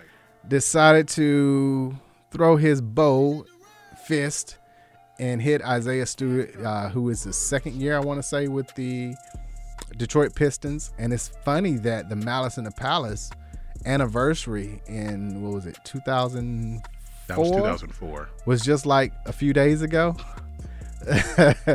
um, at the free throw line, LeBron takes his elbow hand and hits Isaiah Stewart above the eye and lip area because both of those started to bleed. And then uh, I think once Stewart realized what happened, and that's when they tried to pull him away, and then he tries to get loose and act like he's Derrick Henry rushing through uh, defenders to try to get at LeBron. I purposely listened to a lot of people today to to get their takes on it. And at the end of the day, my conclusion is it was intentional. Stop saying that it was an accident. Oh, it was yeah. intentional. um, by like having seen it and um, uh, if you're watching on Facebook Live, that that's what you see right now. Uh, yeah, it was it was intentional. Was I mean, intentional. Stewart is a is a physical player. He's gotten into it with other forwards that he has to deal with on a nightly basis. He's he's got to um, he's gotten in Giannis's face. He's gotten in Blake Griffin's face. So I think he's a, a young player trying to establish himself. Uh, in this situation, he did too much as far as his reaction. He after the fact. At, yeah, at, yeah, after the fact. Um, But I how do you know? And this is my pushback on that because Mm-hmm. I heard a lot of people uh, that he should be suspended for his overreaction of afterwards. And people love saying NBA players don't fight. It was funny um, reading what Gilbert Arenas posted about man. you said Gilbert like That he don't wanna down. get He into don't with wanna get LeBron. into it. You seen LeBron fight? Right. Ever. never, Never, never, ever, Come ever, on ever. now. But it's, it's interesting that people want to suspend him for his overreaction when you're not in that situation. You're in that situation and you know the most that ever happens is pushing down low. As you mentioned, he's gotten into it. But for somebody to purposely hit you in the face, elbow you in the face, how do you know how you're going to react at that point? In the heat of battle, on the court at that particular second. We always talking about sticking a microphone in front of people's um, any athlete's face after a loss and expect them to be gracious in defeat. That's hard to do immediately after they play the game, especially when it's at the highest level of an athletic event that they happen to be in. We talk about it in the NFL when it comes to the taunting and the celebrating. You work so hard to to be able to play the um, sport that you love and you're supposed to dial it back. So, how can you say in that moment how you should react when somebody does that to you intentionally? It, it's a yeah. That's it's a lot to to ask for. It's a lot to ask Um, for. That's all I'm saying. but I think that more people have focused on Isaiah Stewart's reaction and not the fact that LeBron intentionally hit him in the face. Right.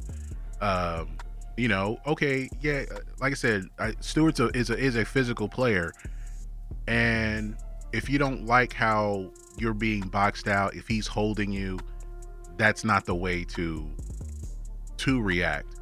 Or maybe he was, you know, trying to hit him in the chest or something like that. But I, I If he was trying to hit him in the chest, it would have Yeah, been lower. It, it would have been. LeBron would, and he he knows. Like this is one of the You smartest hit him in dudes. the face. This is thank you. This is one of the smartest dudes in the NBA. Don't give me that that he didn't realize he was up here.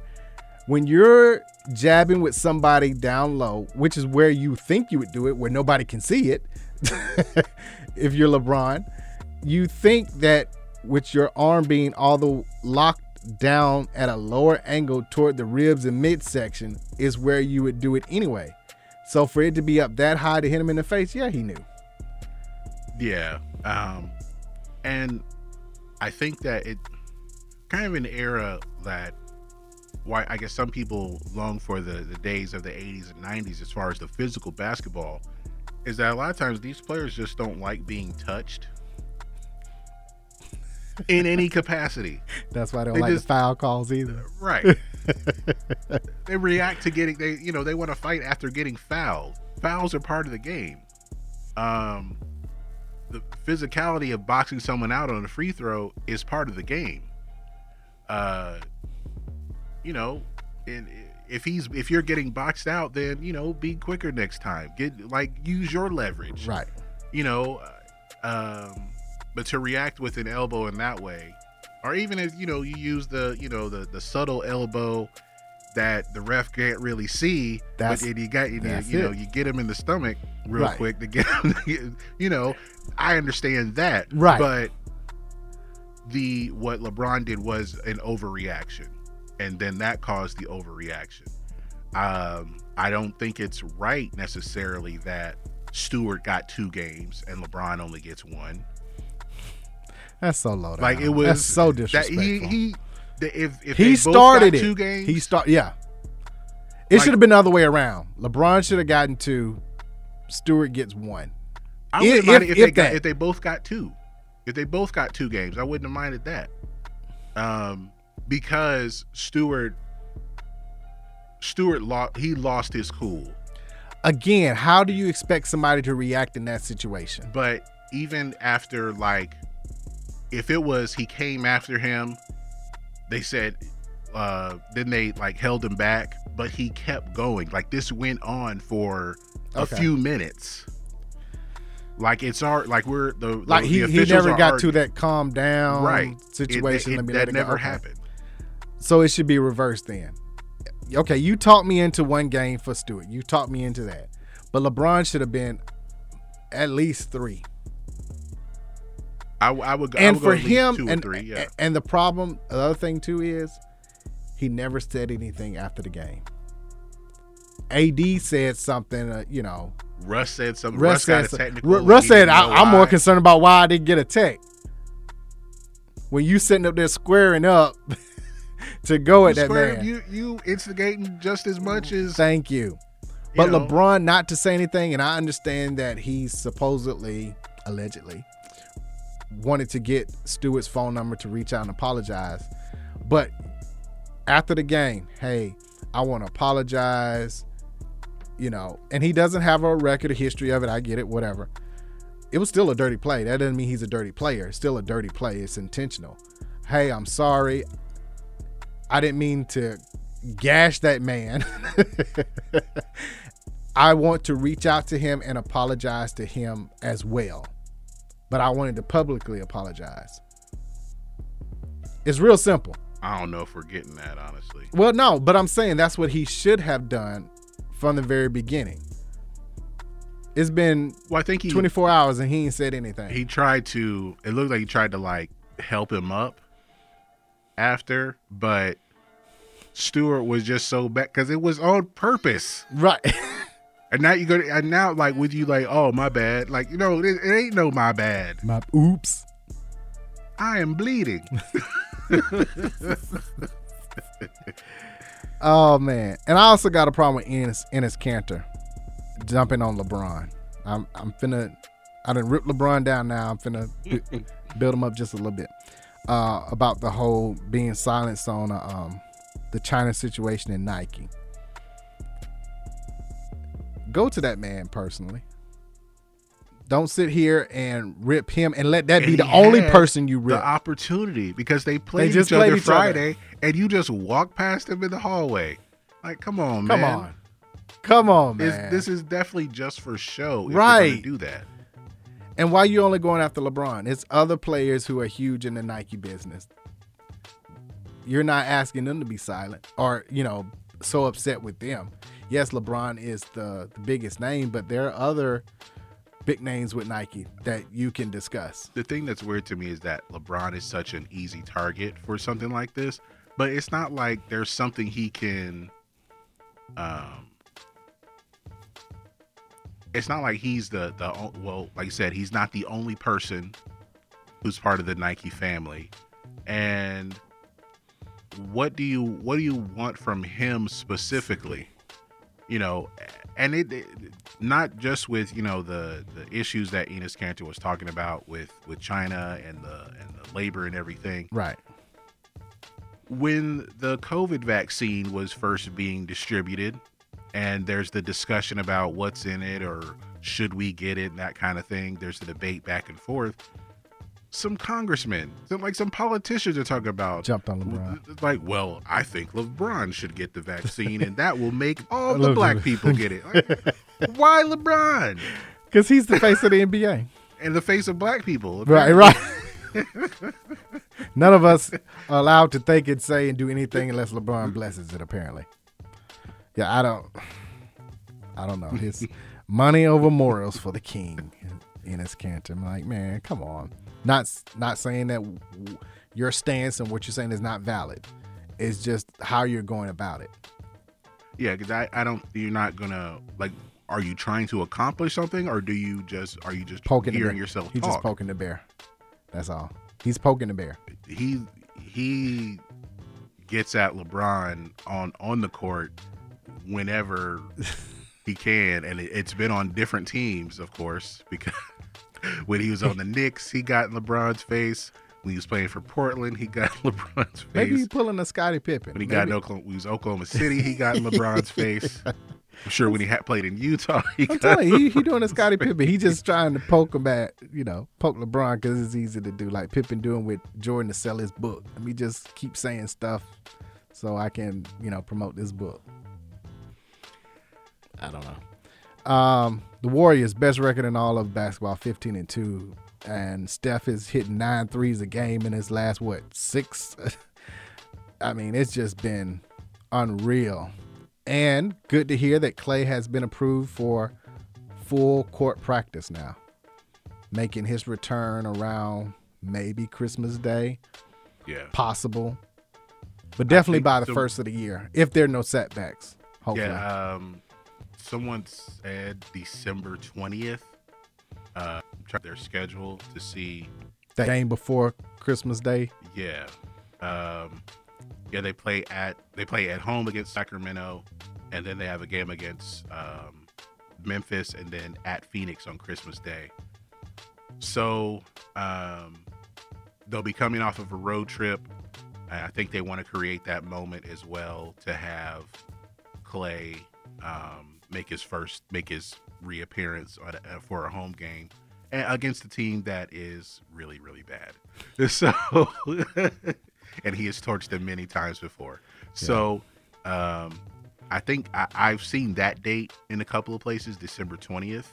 Um, but either way, it, it's going to be in the next few weeks.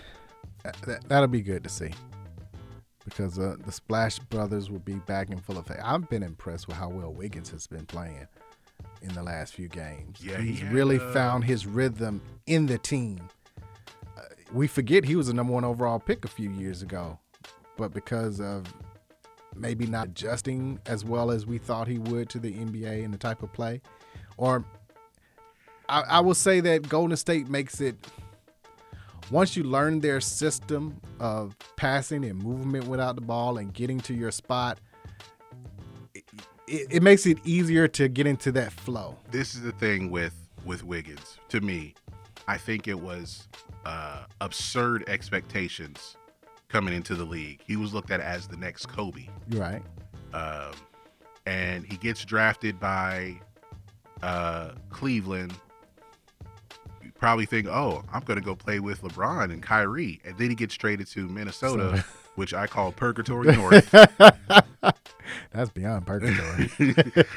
and you know, he he's the guy. He's the face of the franchise, but On an extremely young team. uh, yes, and could not live up to the expectations of of trying to carry a franchise. And I think that's hard for any guard to do. Unless you Anthony Edwards. Right. And it well he's leading into it. Yeah, and nah. because of his personality, even no matter how bad Minnesota may actually be, it's still exciting to watch him, Him play. Um and then with with Wiggins and then all of the you bring in Karl-Anthony Towns and you have Zach LaVine and then you bring in a new coach in Thibodeau and Jimmy then you bring in Jimmy Butler and how I think Jimmy Butler he kind he kind of broke Wiggins, but I think he completely broke Karl-Anthony. Oh, Towns. definitely. Definitely. So then that's that issue there. So he get he goes to a, a situation in Golden State where basically he has the opportunity to rebuild himself with Steph being hurt and Clay being hurt. Draymond's in and out of the lineup. He has an opportunity to just go out there and play, and then be on be with an organization that, okay, we're not going to win right now, but we're going to win very soon. So I think No expectations. right when he got there, Right. when he got there. As there, opposed to, like you said, the expectations when you came into the league, you were here, you expected to be here. Now you're at a team where you're the third option, fourth option, and there's low expectations.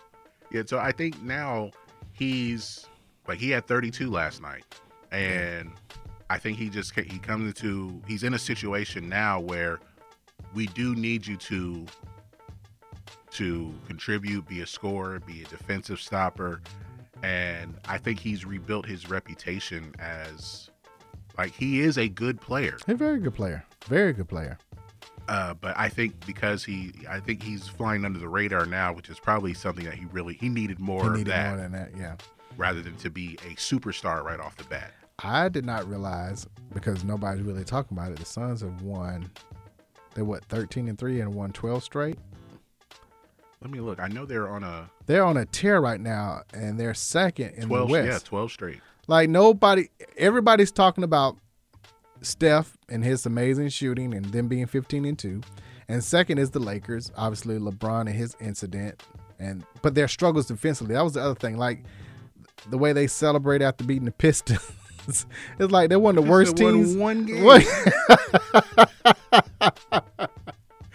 but they finally play defense. So ev- that's who everybody is talking about is those two teams. And here are the Suns on a 12 game winning streak. And are with the 13 and 3. It's kind of spread around. Like it's not just Devin Booker scoring all the points. He's averaging 22, which is I think is a little That's below low. what he That's low for him. we've normally been doing. Um, Chris Paul is being normal Chris Paul. Oh, yep. Um, DeAndre Ayton is being more of a um, offensive threat. Right. Uh, but all around, I mean, they have six guys averaging double figures and two more guys about nine points a game. So I think because they're just they're using their quiet. depth and all of their uh, everyone is good. Like even Frank Kaminsky is averaging ten points a game. he was cut by the Suns, or tra- he was traded. Traded, but yeah. Play was on the Bucks, I think, for like five minutes. They cut him, so, something yeah. like that. The Suns bring him back last year. he didn't play much in, in the finals, but I think that was more of a, a matchup thing. But he's been um he's been important for them. And then them adding JaVale McGee. Gee. I knew that would be huge for them because if they had death behind Ayton, This behind Ayton, right? They would have won. They probably would've won They would have won. They would have. They definitely would have won the series.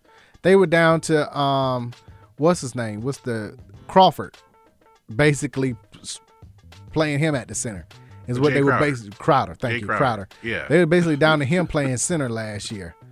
Uh, the last couple of games. So of course, adding JaVale McGee would be a huge upgrade. The other team that most people are not talking about, quiet as kept, is the Clippers. Uh, right now, they're they would be the fourth seed, and then Paul George is playing great, uh, getting help from everybody. A balanced attack with Kawhi still being out, which we don't know if Kawhi will be back this year. Well, he's supposed to be back, I think, March for a stretch run uh, toward the end for playoff season into the playoffs, but still, My only thing is that I hate how that whole situation was handled because when he went down and they said out indefinitely, and with an out indefinitely with a knee injury, like he has a torn ACL and they don't want to say it. And then it comes out after the season, yeah, it was partially torn. torn. He could have. Just I don't know if he had the surgery or whatever. Maybe like so many people were looking where he couldn't have the surgery sooner or something like that right. but I think that whole thing was mishandled, and I wouldn't be surprised if he missed the entire season. Uh, It, it could be.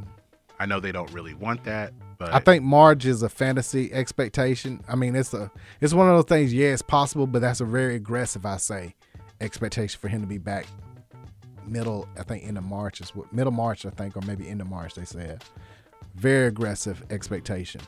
Uh, unfortunately, speaking of ACLs uh, in Cleveland, Collin Sexton, point guard, is gone for the year. Uh, They're right now nine and eight in this in the sixth spot, and we're playing very well until he went down. I'm not even so sure that he was really that Instrumental hurt. Oh, that hurt really? Well, or that important to the team. Wow, shade, Because shade. I think they shade. Wanted, they wanted to trade him. There were probably no takers. Where they're now now, Well, because you don't know what he's going. to He you don't know what he'll be after the injury. But I, uh, since they haven't signed him to A long term. any, yeah, they haven't signed him to an extension. I think that um, he'll be a restricted free agent or free agent after the season. I, I, I, honestly think that because it was a torn meniscus, which can be, um, depending on the tear, if you have surgery, you can be back sooner, or there won't be any adverse effects, or if you let it heal, it could be longer. So either either way, um, they they didn't really need him. Ooh. Him and him and Ooh. Garland, while that looks that sounds like a good idea, it wasn't, It wasn't really necessary. working. Um, other injuries. Um, sad news. Michael Porter Jr. is dealing with a nerve issue that uh, in his back, which is scary. Yeah, he's he well he's had back issues. Uh, That's a scary thing. Going into Missouri, he had a back Yeah. issue. Uh, So hopefully yeah. he can get that figured out. We don't want another. I mean, obviously, Chris, Chris Bosh was a blood clot, but anything serious with nerve and especially with the back, you just hope that he's he'll be okay going forward. Yeah. Uh, in the East, the Bulls twelve and five, along with the Brooklyn Nets. So Chicago Bulls looking real good. Nobody had them playing this well this early. Not even me. playing that well together. Yeah, I think like it was it was interesting to what was interesting to me is like how are these guys going to play together? Right.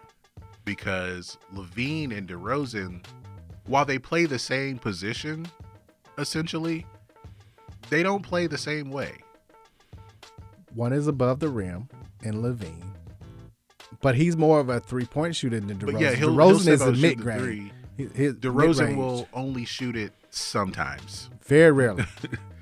Uh, but he he's more of a of a slasher, and I think the way that they have and with Caruso coming in playing defense, that's what he's going to come in to do. And Lonzo Ball too. and Lonzo playing exceptionally well, shooting um what forty six percent from three, I want to say um, let's see for the year. I know it's, it's high.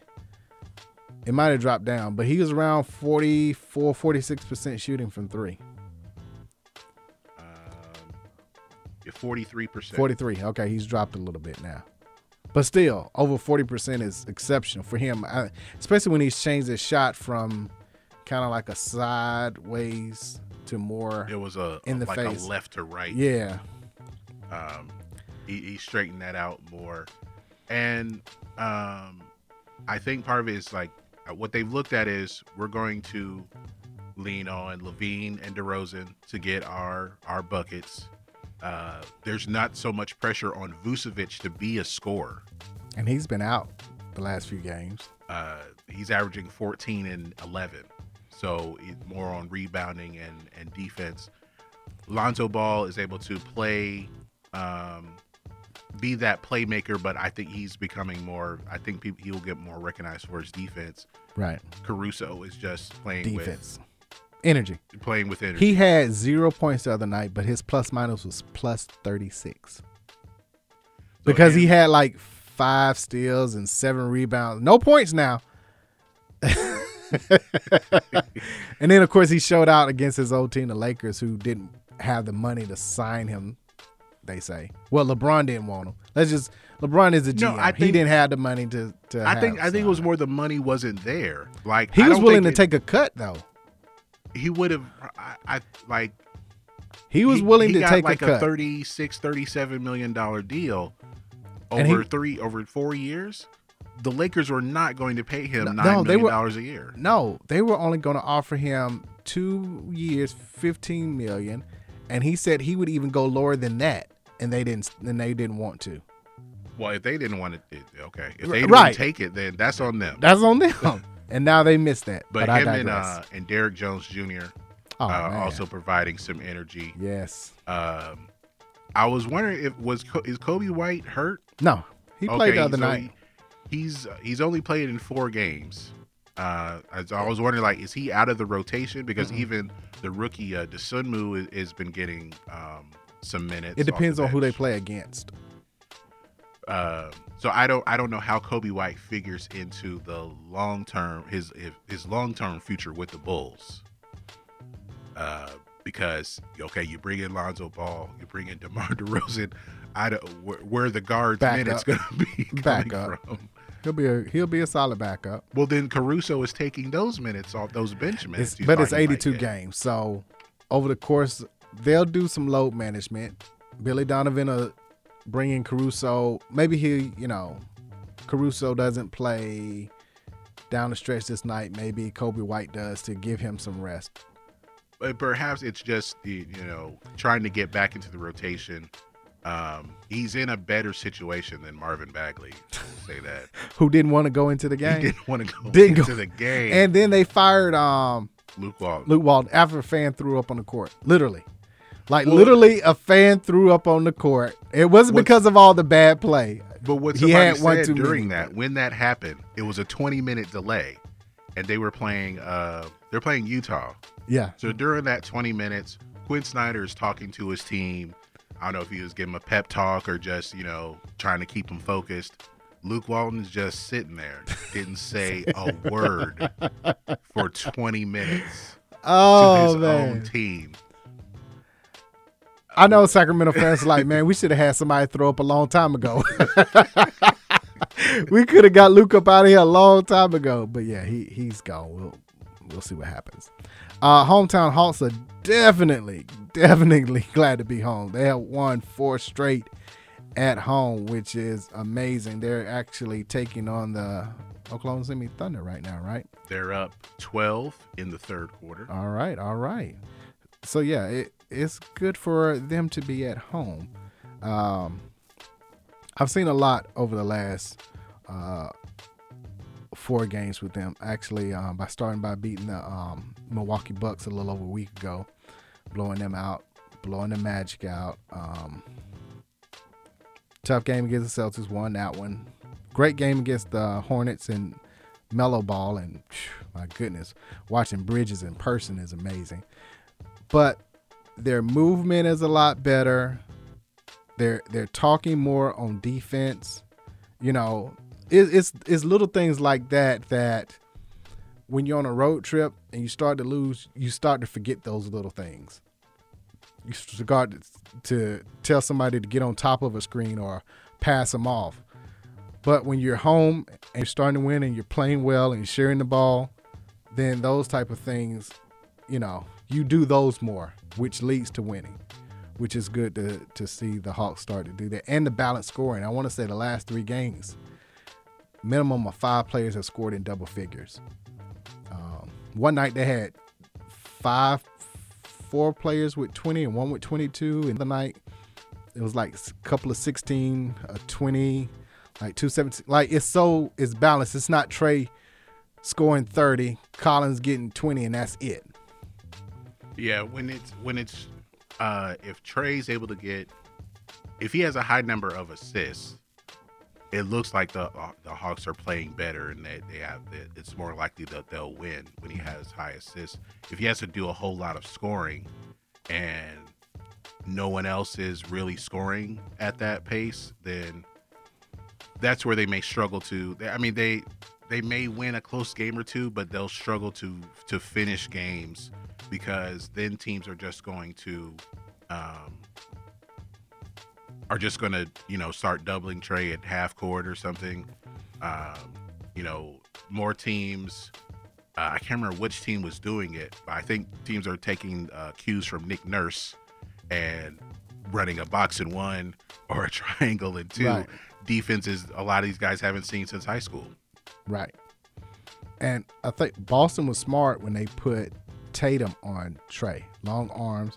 But Trae was getting the ball out and other guys were making plays, which which helped out. So and of course they were still without Jaylen Brown, so that's why they lost that game. But that was smart because when um, Dennis switched on him, that's when Trae could take over. It was at one point Trae only had like two points, but he had like eight assists, and the Hawks were up by like 14. I want to say it was because of again the ball movement of okay, we're to take away Trae, but everybody else got into the ball movement, seeing him do it and not press. That's the other thing he didn't do.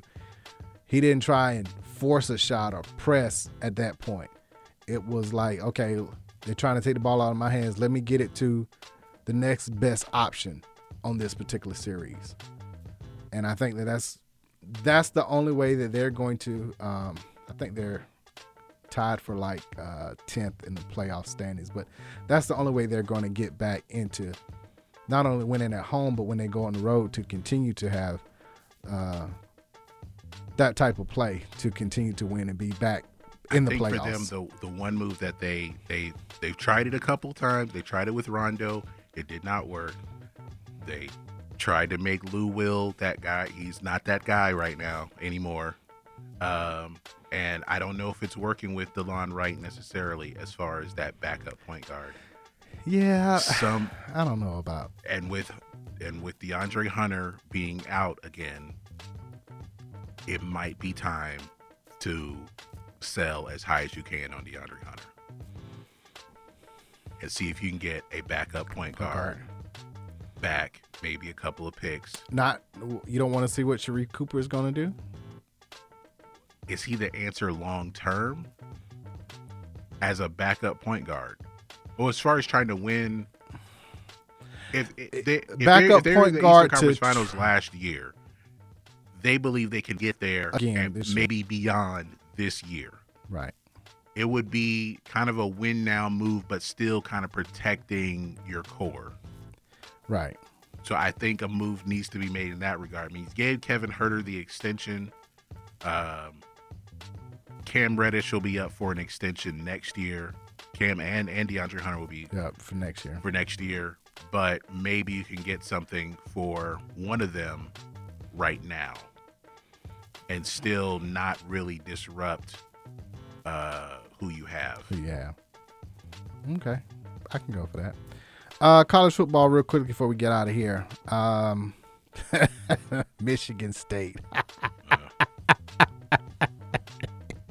49 to 0 at half. You get drugged 56 to 7 by Ohio State. Now you're making the committee look smart by continuing to have Michigan over you, even though you beat them. the committee is like, see, we tried to tell you Michigan State wasn't the answer. Oh, oh my goodness. Cincinnati did what they needed to do. They needed to drug SMU, which they did. I, I I don't want I don't want to say this because I was talking to somebody the other day. I think Notre Dame's going to jump. Ah, cut your mic off. don't do it. I don't want to see it. Don't happen. do it. I don't, don't say it. it. No. I don't No. want to see it. Oklahoma uh, barely escaped. Uh, what are you doing? I mean, we understand um, Bo Nix is out. He had to have surgery on his ankle, play with a broken ankle uh, a week before for uh, a couple series, and Finley came in. But losing to South Carolina, I mean, yes, the refs, some bad calls. You got robbed, but come on, it's South Carolina. You made them bowl eligible. Like, come on.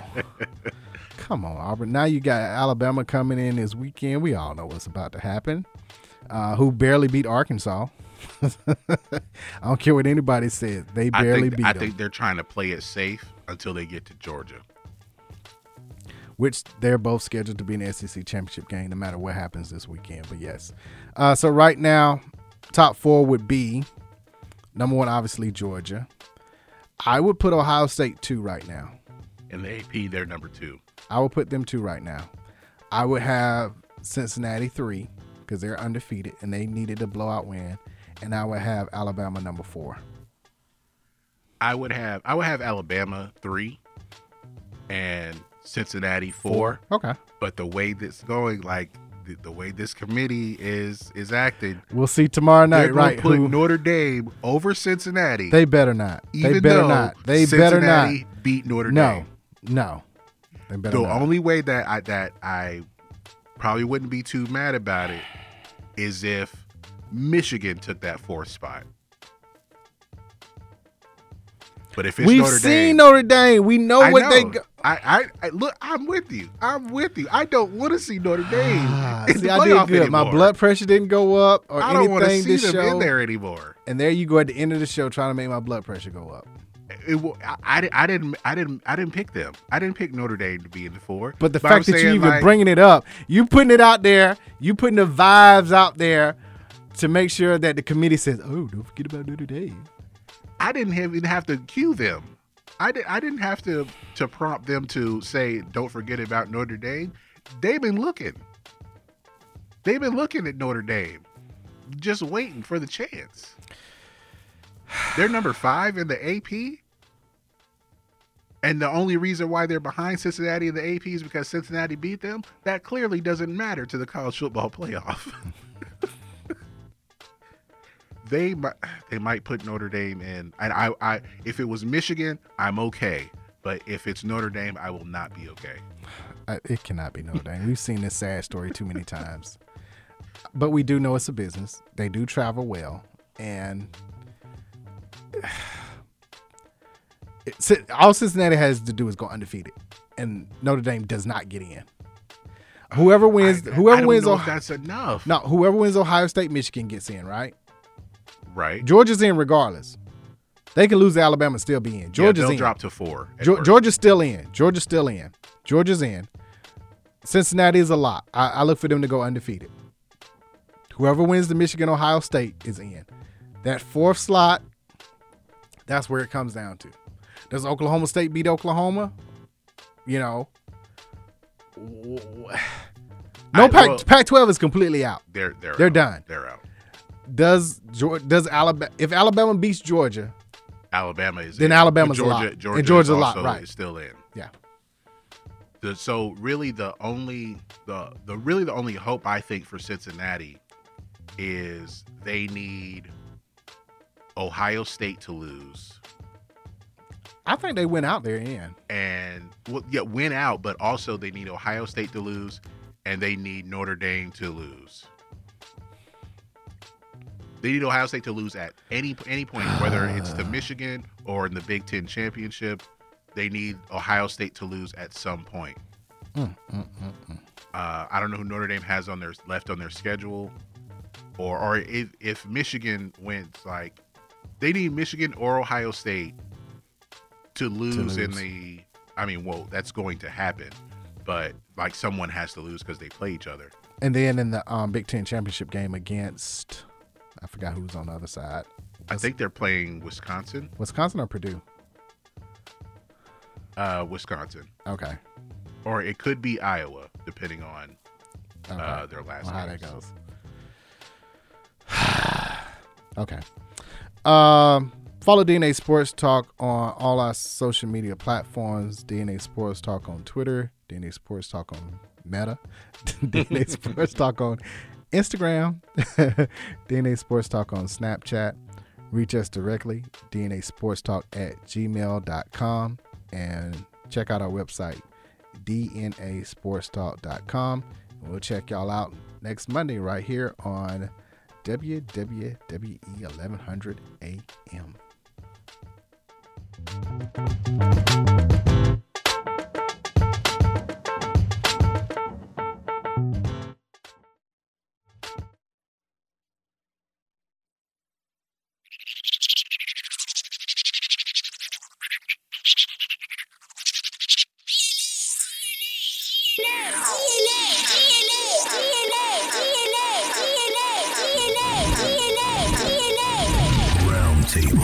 Welcome to DNA Sports Talk. This is Don the D and DNA. This is Ace of the A and DNA. Where we come to you live each and every Monday, 7 to 9 p.m. Eastern Standard Time. On WWWE AM 1100, iRadio Now, iHeartRadio, TuneIn Radio. Where we bring the facts about sports. If you don't agree, say so.